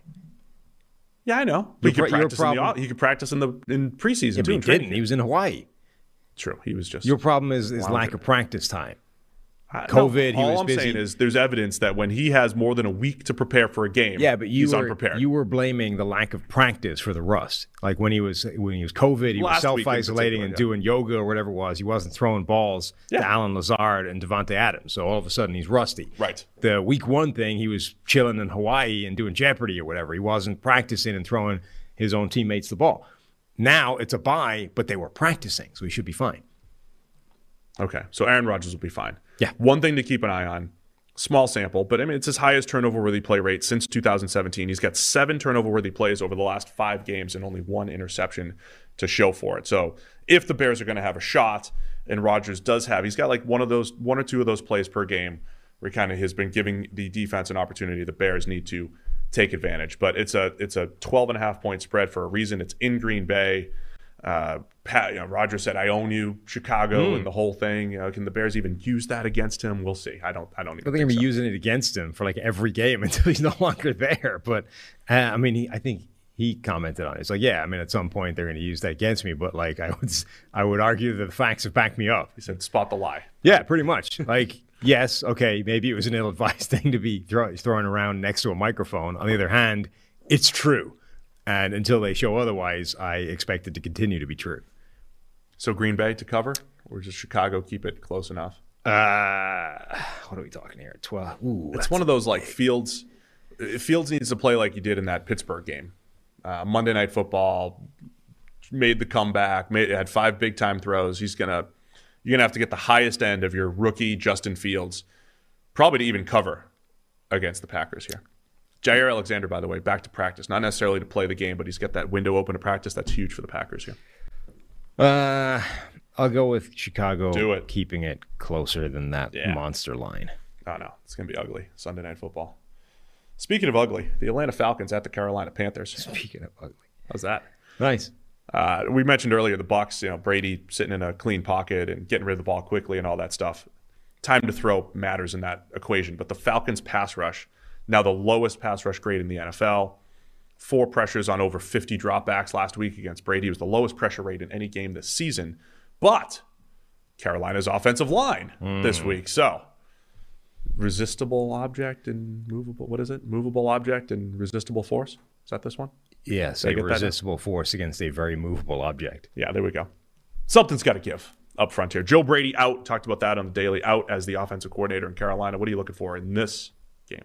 I'm kind of curious to see if now that Joe Brady is gone, if they pivot to some insane, like run heavy, Cam Newton led Patriots style offense. Not like, you know, three pass attempts in the game, but Matt Rhule was apparently wanting them to run the ball more. That's a good point. Yeah. establish to run harder. What is this passing stuff? This is not what we want to do. Uh, do they swing all the way back in that direction? And this is like a 40 rush attempt game where Cam Newton carries the ball 15 times. Um, Christian, the whole thing runs through Christian McCaffrey. I'm kind of curious to see do they do something radical with that offense off the back of getting rid of a guy who's clearly being you know scapegoated out of there. Yeah, I think that'll be interesting. By the way, the Panthers are favored by two and a half here. Uh, Atlanta's offensive line has had issues. Uh, Matt Ryan, you know, he was sacked a bunch uh, against Tampa Bay last week as well. Carolina uh, still gets pressure at a, at a pretty high rate.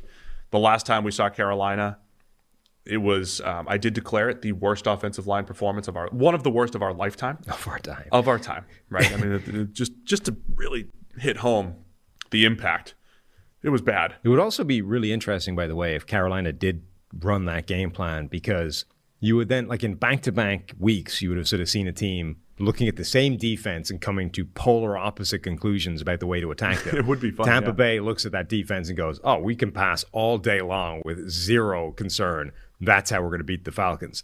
And then you would have Carolina the next week looking at them and going, oh, we're, we're going to run the ball down their throats with our run heavy offense and our dominant ground attack quarterback, and we're not really going to put the ball in the air much at all.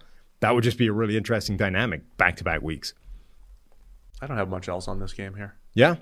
I mean, it's just both teams. I, don't, I, the Panthers are they still technically in the hunt? They're both five and Everybody's seven, still right? in the hunt. If you if there's a scen- if there's a scenario where the Detroit Lions are still mathematically alive, both these teams are I still in the wait hunt. until the Lions game where I'm going to read out the scenario. I'm gonna read it out. How can you read it out? There's like five weeks worth of every game needs That's to what I'm happen. gonna, that's what I'm going to do. that would take up the podcast That's going to be my, that's going to be the Lions preview. no, Week 14, Lions beat the Broncos. Steelers beat the Vikings. stop it right now. Okay. The the other thing to watch in this game is, I mean, anytime the Falcons are terrible, but they have Cordarrelle Patterson and Kyle Pitts, who are two of the most entertaining players in the NFL to watch and marvel at. Patterson is just an athletic freak who who makes plays wherever he's lined up, and then Kyle Pitts. They're struggling to get him the ball, but every single week you see one play where it's like, oh my God, that guy is technically a tight end.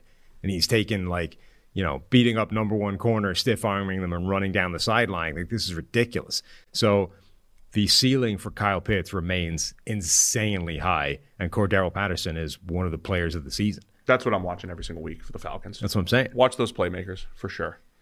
Where you leaning here? Uh, I'm going to go with Atlanta. Give me Carolina. Give me Carolina. Atlanta can't exploit their weaknesses. I don't think. The no, you get the no Joe Brady bump. You always get like a one week bump when you fire a coach, even a coordinator. Like a one week bump. A little motivated. Yeah, Joe's out of the building finally.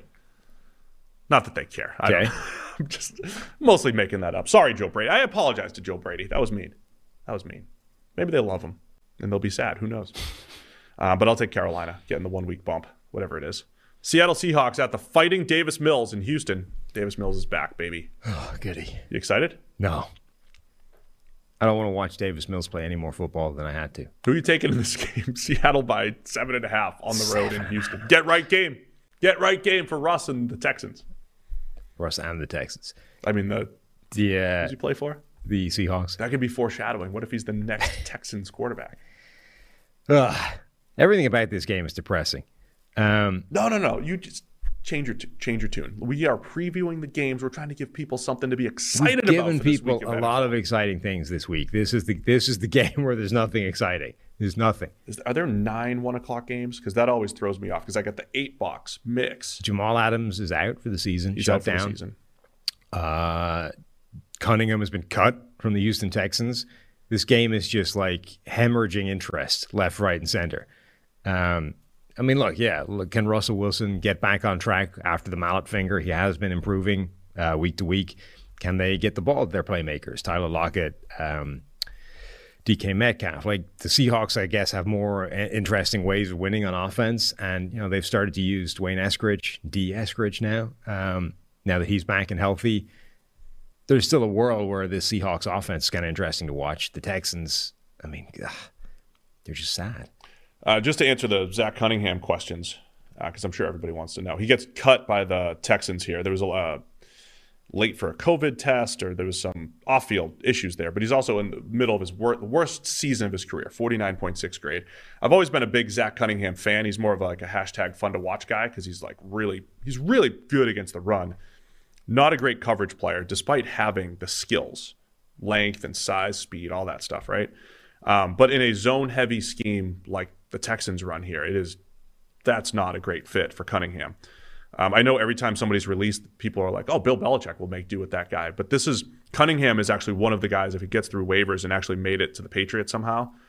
He feels like the type of guy that would have that rejuvenated career. He'd become a blitzer, not have to play as much zone coverage, all that stuff. So just keep an eye on Cunningham hitting the waiver wire because I, th- I still think he's a good player.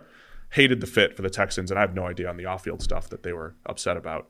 Um, as far as Jamal Adams, there'll be plenty of offseason discussion about that whole thing, right? Seattle's team building effort, not having a first round pick once again, being able to uh, replenish a roster that has uh, slowly become depleted, and whether or not Jamal Adams has been uh, has been worth it. I've seen uh, a few Seattle fans defending, you know, tackles, and he's got some pressures, and he's been good, and it's like ugh, he's also grading in the 40s in coverage for us each of the last two years. It's really tough to justify the Jamal Adams move, not so much the move, just the results of the move, right? Because if Jamal Adams did become the player for Seattle, the guy in Los Angeles, the Chargers, mm-hmm. if Jamal Adams played at the level that he had played at previously, would it be worth it? No. It'd still be tough, right? but he's not even close to that player either. Yes, it was a terrible trade from the outset that is being made to look even worse by the fact that Jamal Adams hasn't played well, has been injured, is now missing time, and does not fit within that defense, even if he was doing all of those things. It's just a that's one of the worst trades in living memory. And there have been some terrible ones. Remember, you're you're competing against Houston trading a bag of potato chips for DeAndre Hopkins eh, to get him out of the building when he's your best receiver. Like there are some horrific trades that have gone down in recent memory in the NFL. This is one of the worst. How is Seattle going to keep this close? They're favored by seven and a half, but uh, Yeah. the Kev Clark tweet from a couple years ago that Seattle never that he retweets every week. Yeah. that Seattle never plays a normal game is so true. How are they going to keep this one close against Houston? Jeremy Fowler reported, by the way, that uh, multiple teams at the back end of the waiver wire are saying there's no way Zach Cunningham makes it as far as they are. He's going to get claimed by get somebody claimed, and get claimed by somebody pretty high up. He's a good football player overall. He is, but it's a like he's signed an extension. Like it's a big contract that somebody is picking up, even with. I think it's low on guarantees though.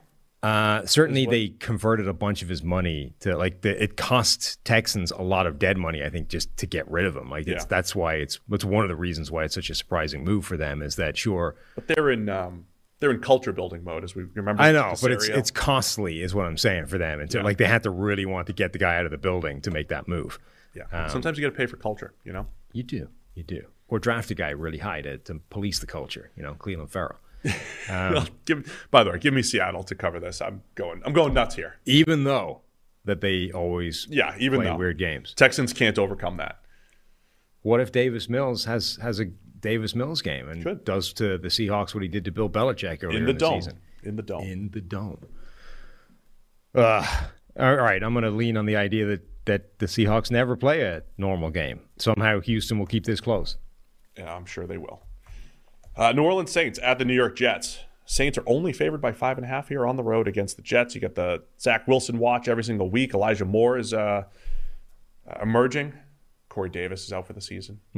Rest in peace, Hall of Fame status. This is going to hurt. How many uh, catches does he need now? Let me go look it up while you tell For me what you're looking Fame? for here in the uh, Saints Jets game. Well, Taysom Hill is probably going to start another game, but his finger is not likely to be 100% so soon after spraining it or whatever he did to it uh, in the, the game that he played through. So what do we what does Taysom Hill look like in this game? It was pretty disastrous in the second half of his last performance, which is what you would expect for second half. You know, that injury is starting to swell up. Your finger's not really working anymore. He's got to play with a splint on it at the time. Of course, he was missing people left, right, and center. Um, what does it look like now? Is it healthy enough for him to actually be a functional NFL quarterback? And then we get to see what an offense with Taysom Hill looks like. Like, we're in this weird situation where I kind of want to see what this Taysom Hill offense looks like with everything in, in optimal circumstances, just to find out what we're dealing with here. But we're not getting that, and we might not get it this week either. Ready for Corey Davis update? Yeah, Can I include the playoffs? sure. Okay. Uh, so to get to a thousand career receptions, Yep. he's currently at 256, including the playoffs. That's 51 per season now that he is uh, out for the year after just 34 catches. Really killing him here. 51 per season.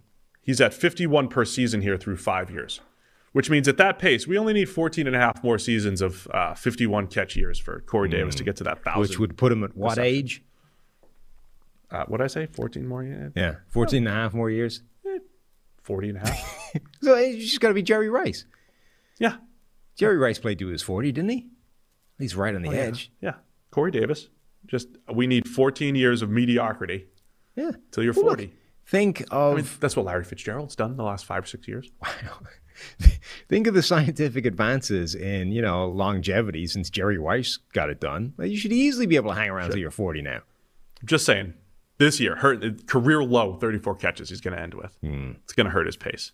Yeah, It's going to really hurt his pace. Also, the six drops, man. He shouldn't have dropped six of his 40 catchable passes this year. that's true. Shouldn't have done that, Corey. I mean, if you caught every pass sent his way, he'd have a much better chance of making the playoffs. Oh man, making last the- year's the- last the year's breakout was not real for Corey Davis.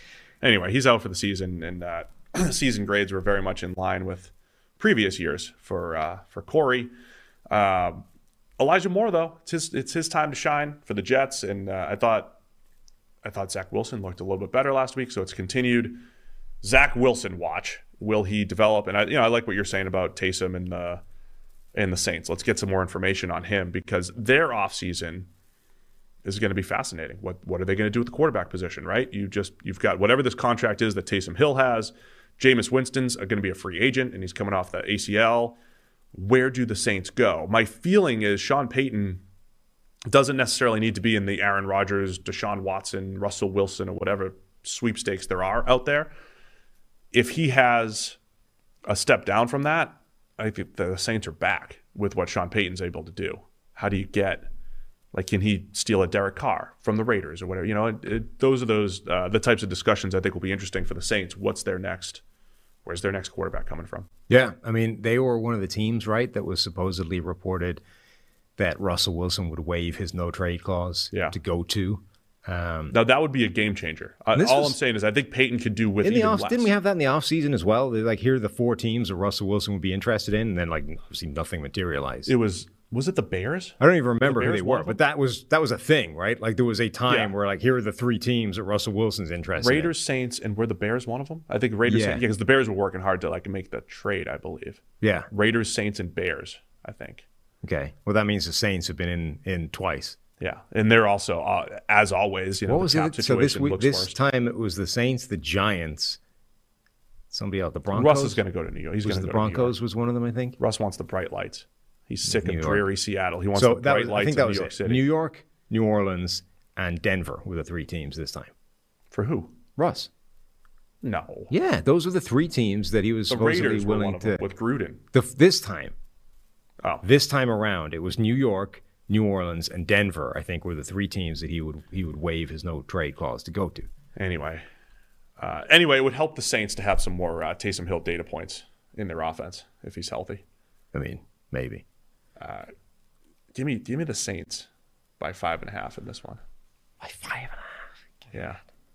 Yeah. Uh, This Jets defense has just been rough, man. Well, that's the thing is like it shouldn't matter who their quarterback is or what they're trying to do. The Jets defense can't stop anybody doing anything. So whatever they're rolling out there in terms of offense should have success. Essentially, the only way the Saints can screw this up is if they turn the ball over a ton of times. which could happen. And this this should be. You know, last week we said, look, Zach Wilson's going to have a tough, uh, maybe an easier time against an Eagles defense that will give them some holes and zones to attack. New Orleans, a lot tighter windows against this New Orleans secondary and Marcus Williams uh, patrol in the secondary and all that. By the way, he's got some really weird, ugly plays for such a good safety. That I mean that yeah. I do think people kind of it was a bad play, right? The Tony Pollard up the sideline thing. But I do think it was stuck on strafe. yes. I do think it was slightly more understandable than people said. Like you're that single high safety. safety You've got a bad angle. You you're essentially your job is just to not your job is to not allow what he allowed. So it's not like he did a good job. But my point is he essentially tried to avoid looking ridiculous and ended up looking ridiculous, right? He was desperately trying to avoid that. You shoot in and the dude just sidesteps you and you go Right. careering off the sideline and he just wanders in for the touchdown. like he just kept like waiting yeah, I think he's an angle to attack. he didn't want to and get Pollard was just too fast. he didn't want to get beaten by the cutback. And I think in doing so, he just gave him too much space to get run around for speed. And he didn't anticipate how fast Pollard was going to be. And yeah, I mean, that happens. Like it was bad, but it's not like the, you know, the people are like, what was he even trying to do? Like it's not that hard to discern what his thinking was. Anyway, uh, give me the Saints. Yeah, sure. I wouldn't be surprised if the uh, ah, whatever. Just give me the Saints. You're gonna take the Saints too. Yeah. Play through all the scenarios here. Jacksonville Jaguars at the Tennessee Titans. Titans coming off a bye, favored by eight and a half here against the Jags. Do the uh, Fighting Urban Meyers have any chance here against the Titans? The fighting Urban Meyers. Are they Yeah. even fighting anymore? Well, that's that's another question. Well, they're fighting internally. Are James they? Rob- yeah, Trevor wants James Robinson on the field more, and yeah, they're You, it, it was weird where Urban essentially said he had no idea whether or not James Robinson was going to be on the field or why. Yeah, he said he like, blamed. He didn't blame, but he said, "Hey, running back coach uh, Bernie Parmalee Yeah. has It's a like, rotation." That's the coaches. Like, Yeah. then, then, I mean, are you not one of the coaches? The head coach, in fact, as as your title, I believe, is. So it's Should either, you not be involved in that discussion? so just hearing that quote from Urban Meyer makes me start to think his next course of action, if he's the head coach again next year and not fired, Urban Meyer comes back and he's like, "That's it. doing it my way. I'm going full Frank Sinatra. I'm doing it my way now. None of these former NFL coaches. I'm bringing in Darrell Bevell and all these, uh, you know, guys with NFL experience. I'm getting my guys in here, and we're gonna do it my way, the college way, whatever that way is.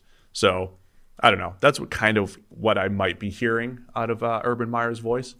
I uh, I tried to conform to the NFL ways a little bit with getting uh, getting former NFL coaches and just you know stacking up the experienced coaches and everything. Urban's going to come back and do it do it his way, or he's going to get fired and the Jags are just going to blow the whole thing up and start over and have a fresh start for uh, for Trevor. Yeah, it's just I don't. It's a weird. It's a weird thing to be saying that like I just leave it up to the coaches and I don't have any input in that. You're like, well, it seems like you should have at least some input, if for no other reason than to be able to answer this specific question that's coming up. Like when you look up and the dude that you thought was injured is back in the game. You should have some awareness there. Yeah, you should, or at the very minimum, you should be like, hey, what happened? Ask somebody, right? Find out because they're going to ask you. So just have the answer to that question, even if you don't want to.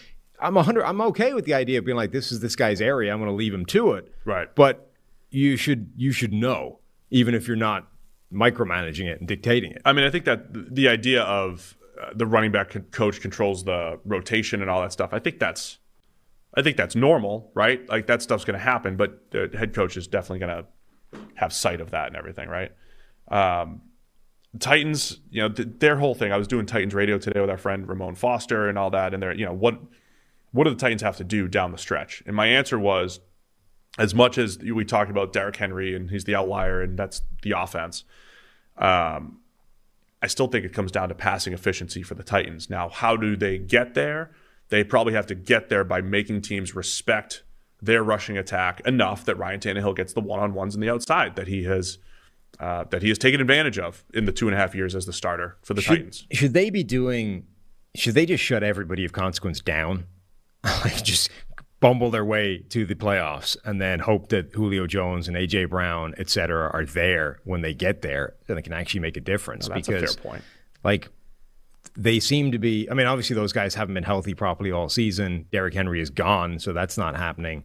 Um, I doubt he There's comes back, even that though he can come back. I doubt he does, even if they keep talking about that. Julio Jones was back at practice with the hamstring injury. Right, but like, it- things so at this point, what is the what is the purpose in sending Julio Jones out there potentially re-aggravating a hamstring injury? Like, just shut him down for another three weeks. Say, get healthy for for the playoffs. Um, same with AJ Brown. Like, they are a ninety-seven percent chance of making the playoffs according to our power rankings. Ninety-five percent chance of winning the division still because Indianapolis, you know, lost that game to Tampa. So you're going to get a home game. So you're almost certainly going to be getting a home playoff game.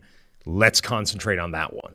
And by the way, they have the 32nd, i.e., easiest schedule for the rest of the game, including games like this. So send out the backups, right? And just see what happens. Yeah, it's not a bad thought to just uh, to just get healthy and and and again, if you're you're, it's not going to really affect seeding a ton. Right. You're gonna you're gonna get this home game in the uh, in the playoffs, and then you just kind of be that surprise team, like, oh, look at this, we 'Cause have I think the Jones worst- and AJ Brown back. The worst thing that could happen for them is they rush those guys back and get them injured. Now they're out for the playoffs, or they sort of they're desperately trying to get back on track with a group that aren't really going to be relevant. The thing about the easy schedule though is it, it's I think that ranking is is just skewed a little bit by that you're playing the Jaguars and you're playing the Texans. So like at a high level, it's like okay, we just we can almost guarantee those wins on paper, even though the Texans just beat them two weeks ago. But like on paper, you guarantee those wins. But the other three games are tough. At the Pittsburgh Steelers, against the 49ers, and against the Dolphins, Niners and Dolphins, those two, you know, trending, don't want to play these teams type of type of teams. So it's not that easy for Tennessee. But even if you do go two and three, I don't think the Colts are overtaking you in the division. So to your your point is strong. You could you the tech, the Titans could just beat the Jaguars, beat the Texans, go two and three down the stretch here, have ten wins, and still be the division winner. Right. Pretty easily. Um, because the Colts would have to win four, four out of five down the stretch here. Uh, where are you going with this one? Eight and a half.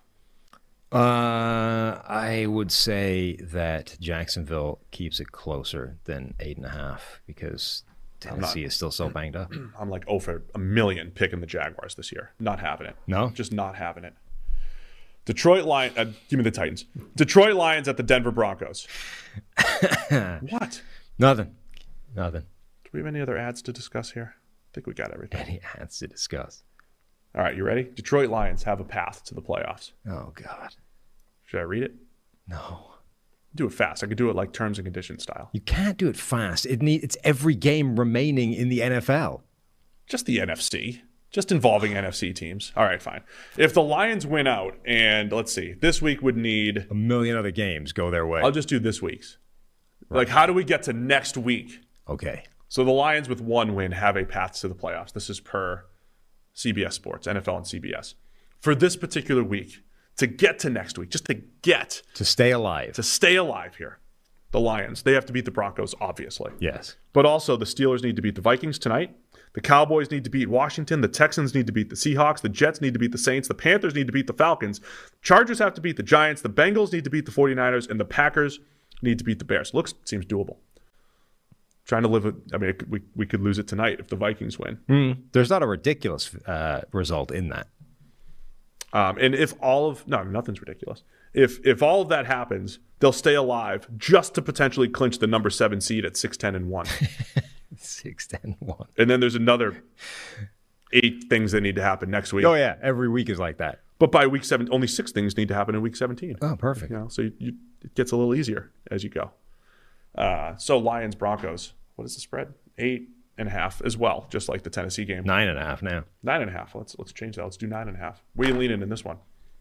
Uh, What are you looking for? Anything? I mean, yeah, can Denver's offense bounce back? They got murdered by the Chiefs, and it was a really disappointing game for them. Like Javonte Williams looked really good carrying the ball. Okay, there was some issues, like a fumble, um, but he looked really good when they gave him a full workload. They still have just all those weapons at receiver, and they couldn't use any of them with Teddy Bridgewater at quarterback. He played pretty terribly against Kansas City this is Detroit. Like this is so much easier. We are going from the game on hard mode to the game on easy mode. Teddy Bridgewater really should go out there and ball and not have a terrible game at all. And if he does that, Denver should actually be able to rack up some points. And then the other side, you've got Jared Goff throwing against the Denver defense, and that should be a win for Denver as well. So I, there's a reason that this this line is almost double digits, and I think it should match up to that. Goff made a few big time throws last week. Still had a grade in like the 50s. He was NFC Player of the Week. Hmm. I believe NFC Player Was he of really? the Week. NFC Player of the Week. Yeah, three big time throws, the big uh, game winning touchdown and everything. So uh, a little harder to throw the ball in Denver. He had a grade of 59. I, I I know turnover worthy plays in there, right? Couple. Yeah, two of them. Yeah, I know. Just saying they'd be NFC. So that was uh, all right. I'll do it. Baseball story, really quick. Yeah, all right. Jason Neighborgall. Look him up. Guy used to throw 103. Got the yips. Couldn't throw a strike. During the month of August in 2006, he got one batter out in like 10 games. Poor guy couldn't throw a strike. I wonder if he's a listener of the podcast right now. I don't know. Maybe he is out there somewhere. Anyway, I might have been concerned about 103. well, the um, 74, I think it was Arizona not so much. Arizona who had him at the time. I think it was the, the Diamondbacks.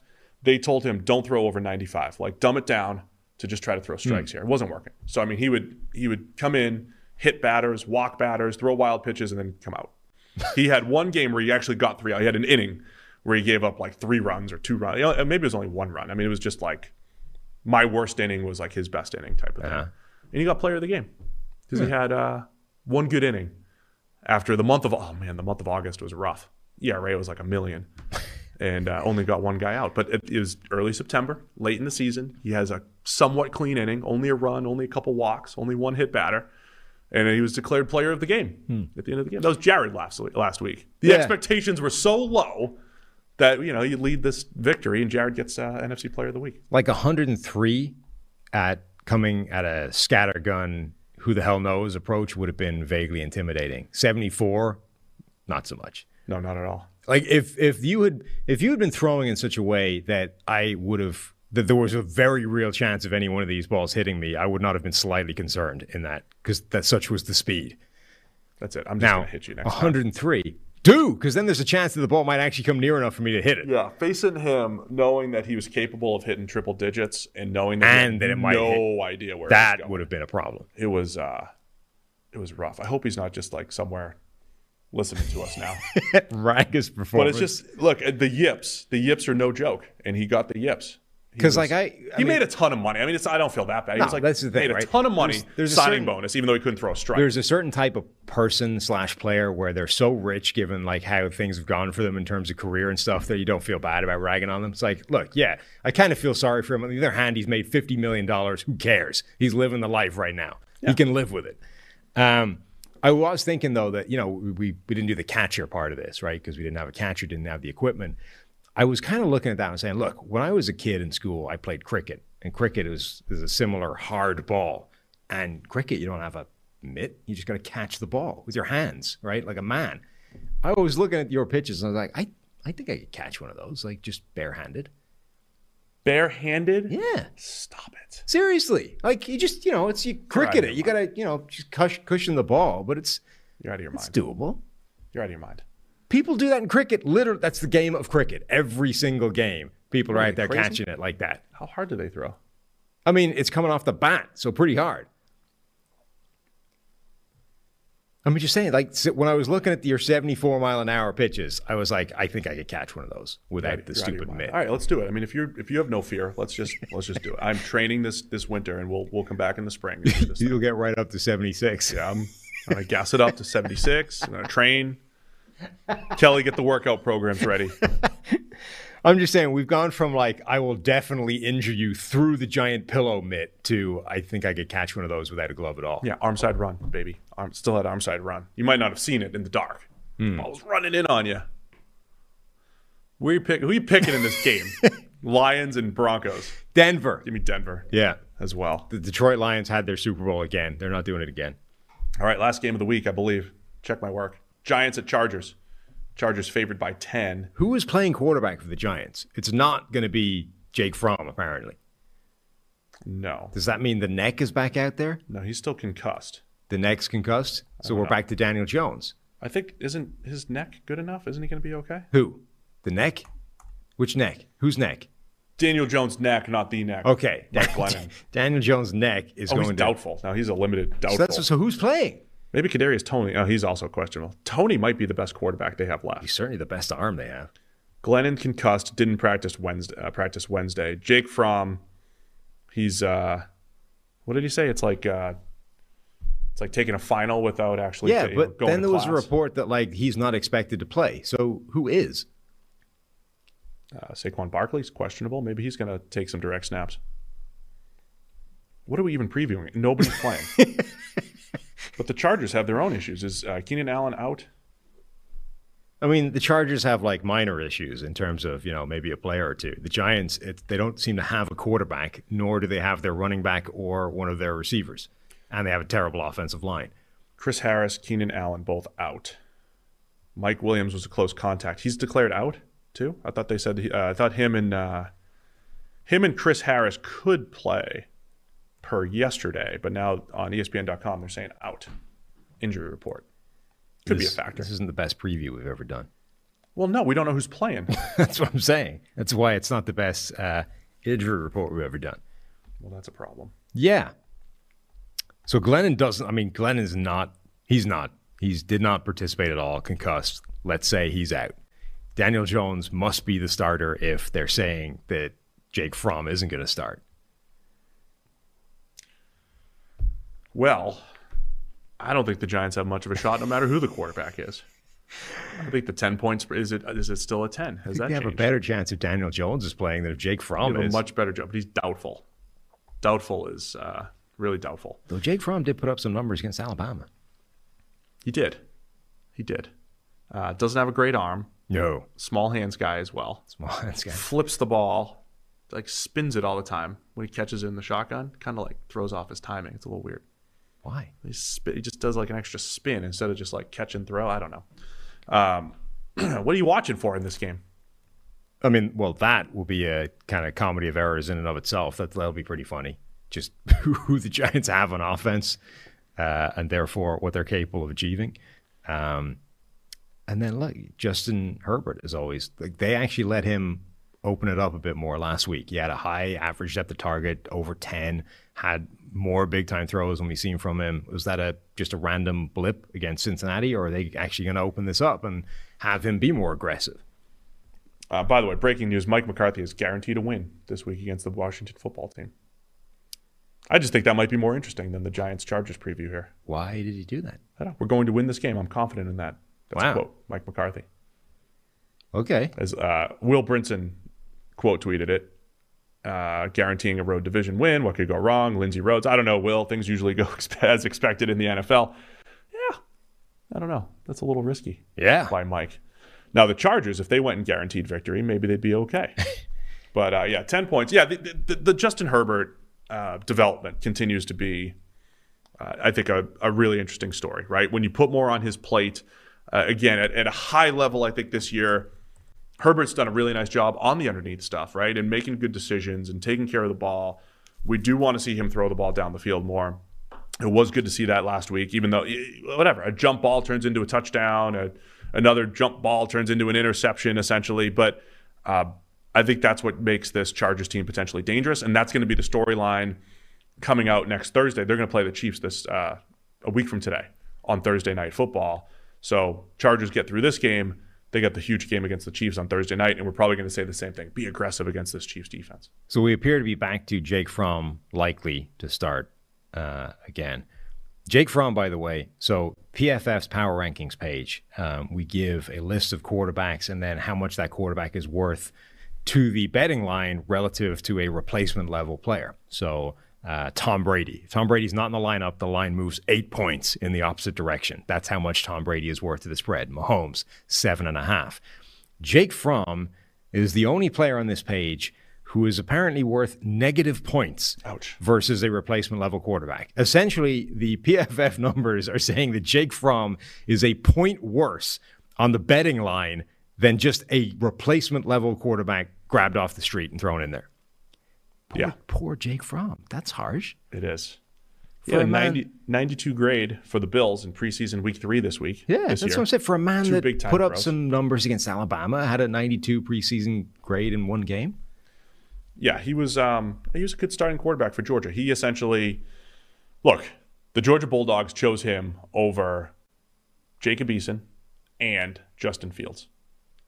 Yeah. The Eason thing isn't looking terrible, but the Fields thing a little bit less. Just saying, they had faith in uh, the way Jake Fromm runs the offense. He had three grades in the 80s at Georgia. Uh, generally, took good care of the ball. He's in that you know game manager type of uh, style, and uh, but he, it's it's like Alex Smithian too because he probably takes too many sacks. So there's some negative plays in there, even though he's not, not going to throw as many interceptions. So that would be the thing to keep an eye on in this game. If the Giants are going to move the ball with Jake Fromm at quarterback, it's going to be a whole bunch of smart underneath passes and taking care of it, and you know shortening the game against the Chargers here. Yeah. I'll be watching Herbert and his development here, as always. Yeah, I do want to see if if that was just a random game against Cincinnati or if they are moving towards opening it up and letting him or forcing him, just generally getting their stuff together and attacking more as an offense because I think they need to do that to compete with the best teams. I'll take the Chargers. Where are you going? Yeah. Regardless of Giants quarterback. Yeah, I agree. Chargers by 10. We'll take it. Is that every game? sure. It's 13 of them. We got four teams on bye. We already did Thursday night football yesterday. Quick math tells me that's it for week 14. Done. All right. Thanks to everybody for tuning in. We'll be back here Monday. Don't forget, pff.com. You get 25% off using the promo code NFL Pod. Uh, send us feedback on our uh, subscription services, right? The uh, at uh, contact at pff.com and then follow at pff NFL Pod because the Bill Polian book is on the line. We'll be sending that to one lucky follower at some point once we get to a thousand, maybe two thousand followers. That thing's moving quick. We appreciate everybody for following us on Twitter. Good to go. Yeah. Thanks to everybody for tuning in. We'll see you Monday morning.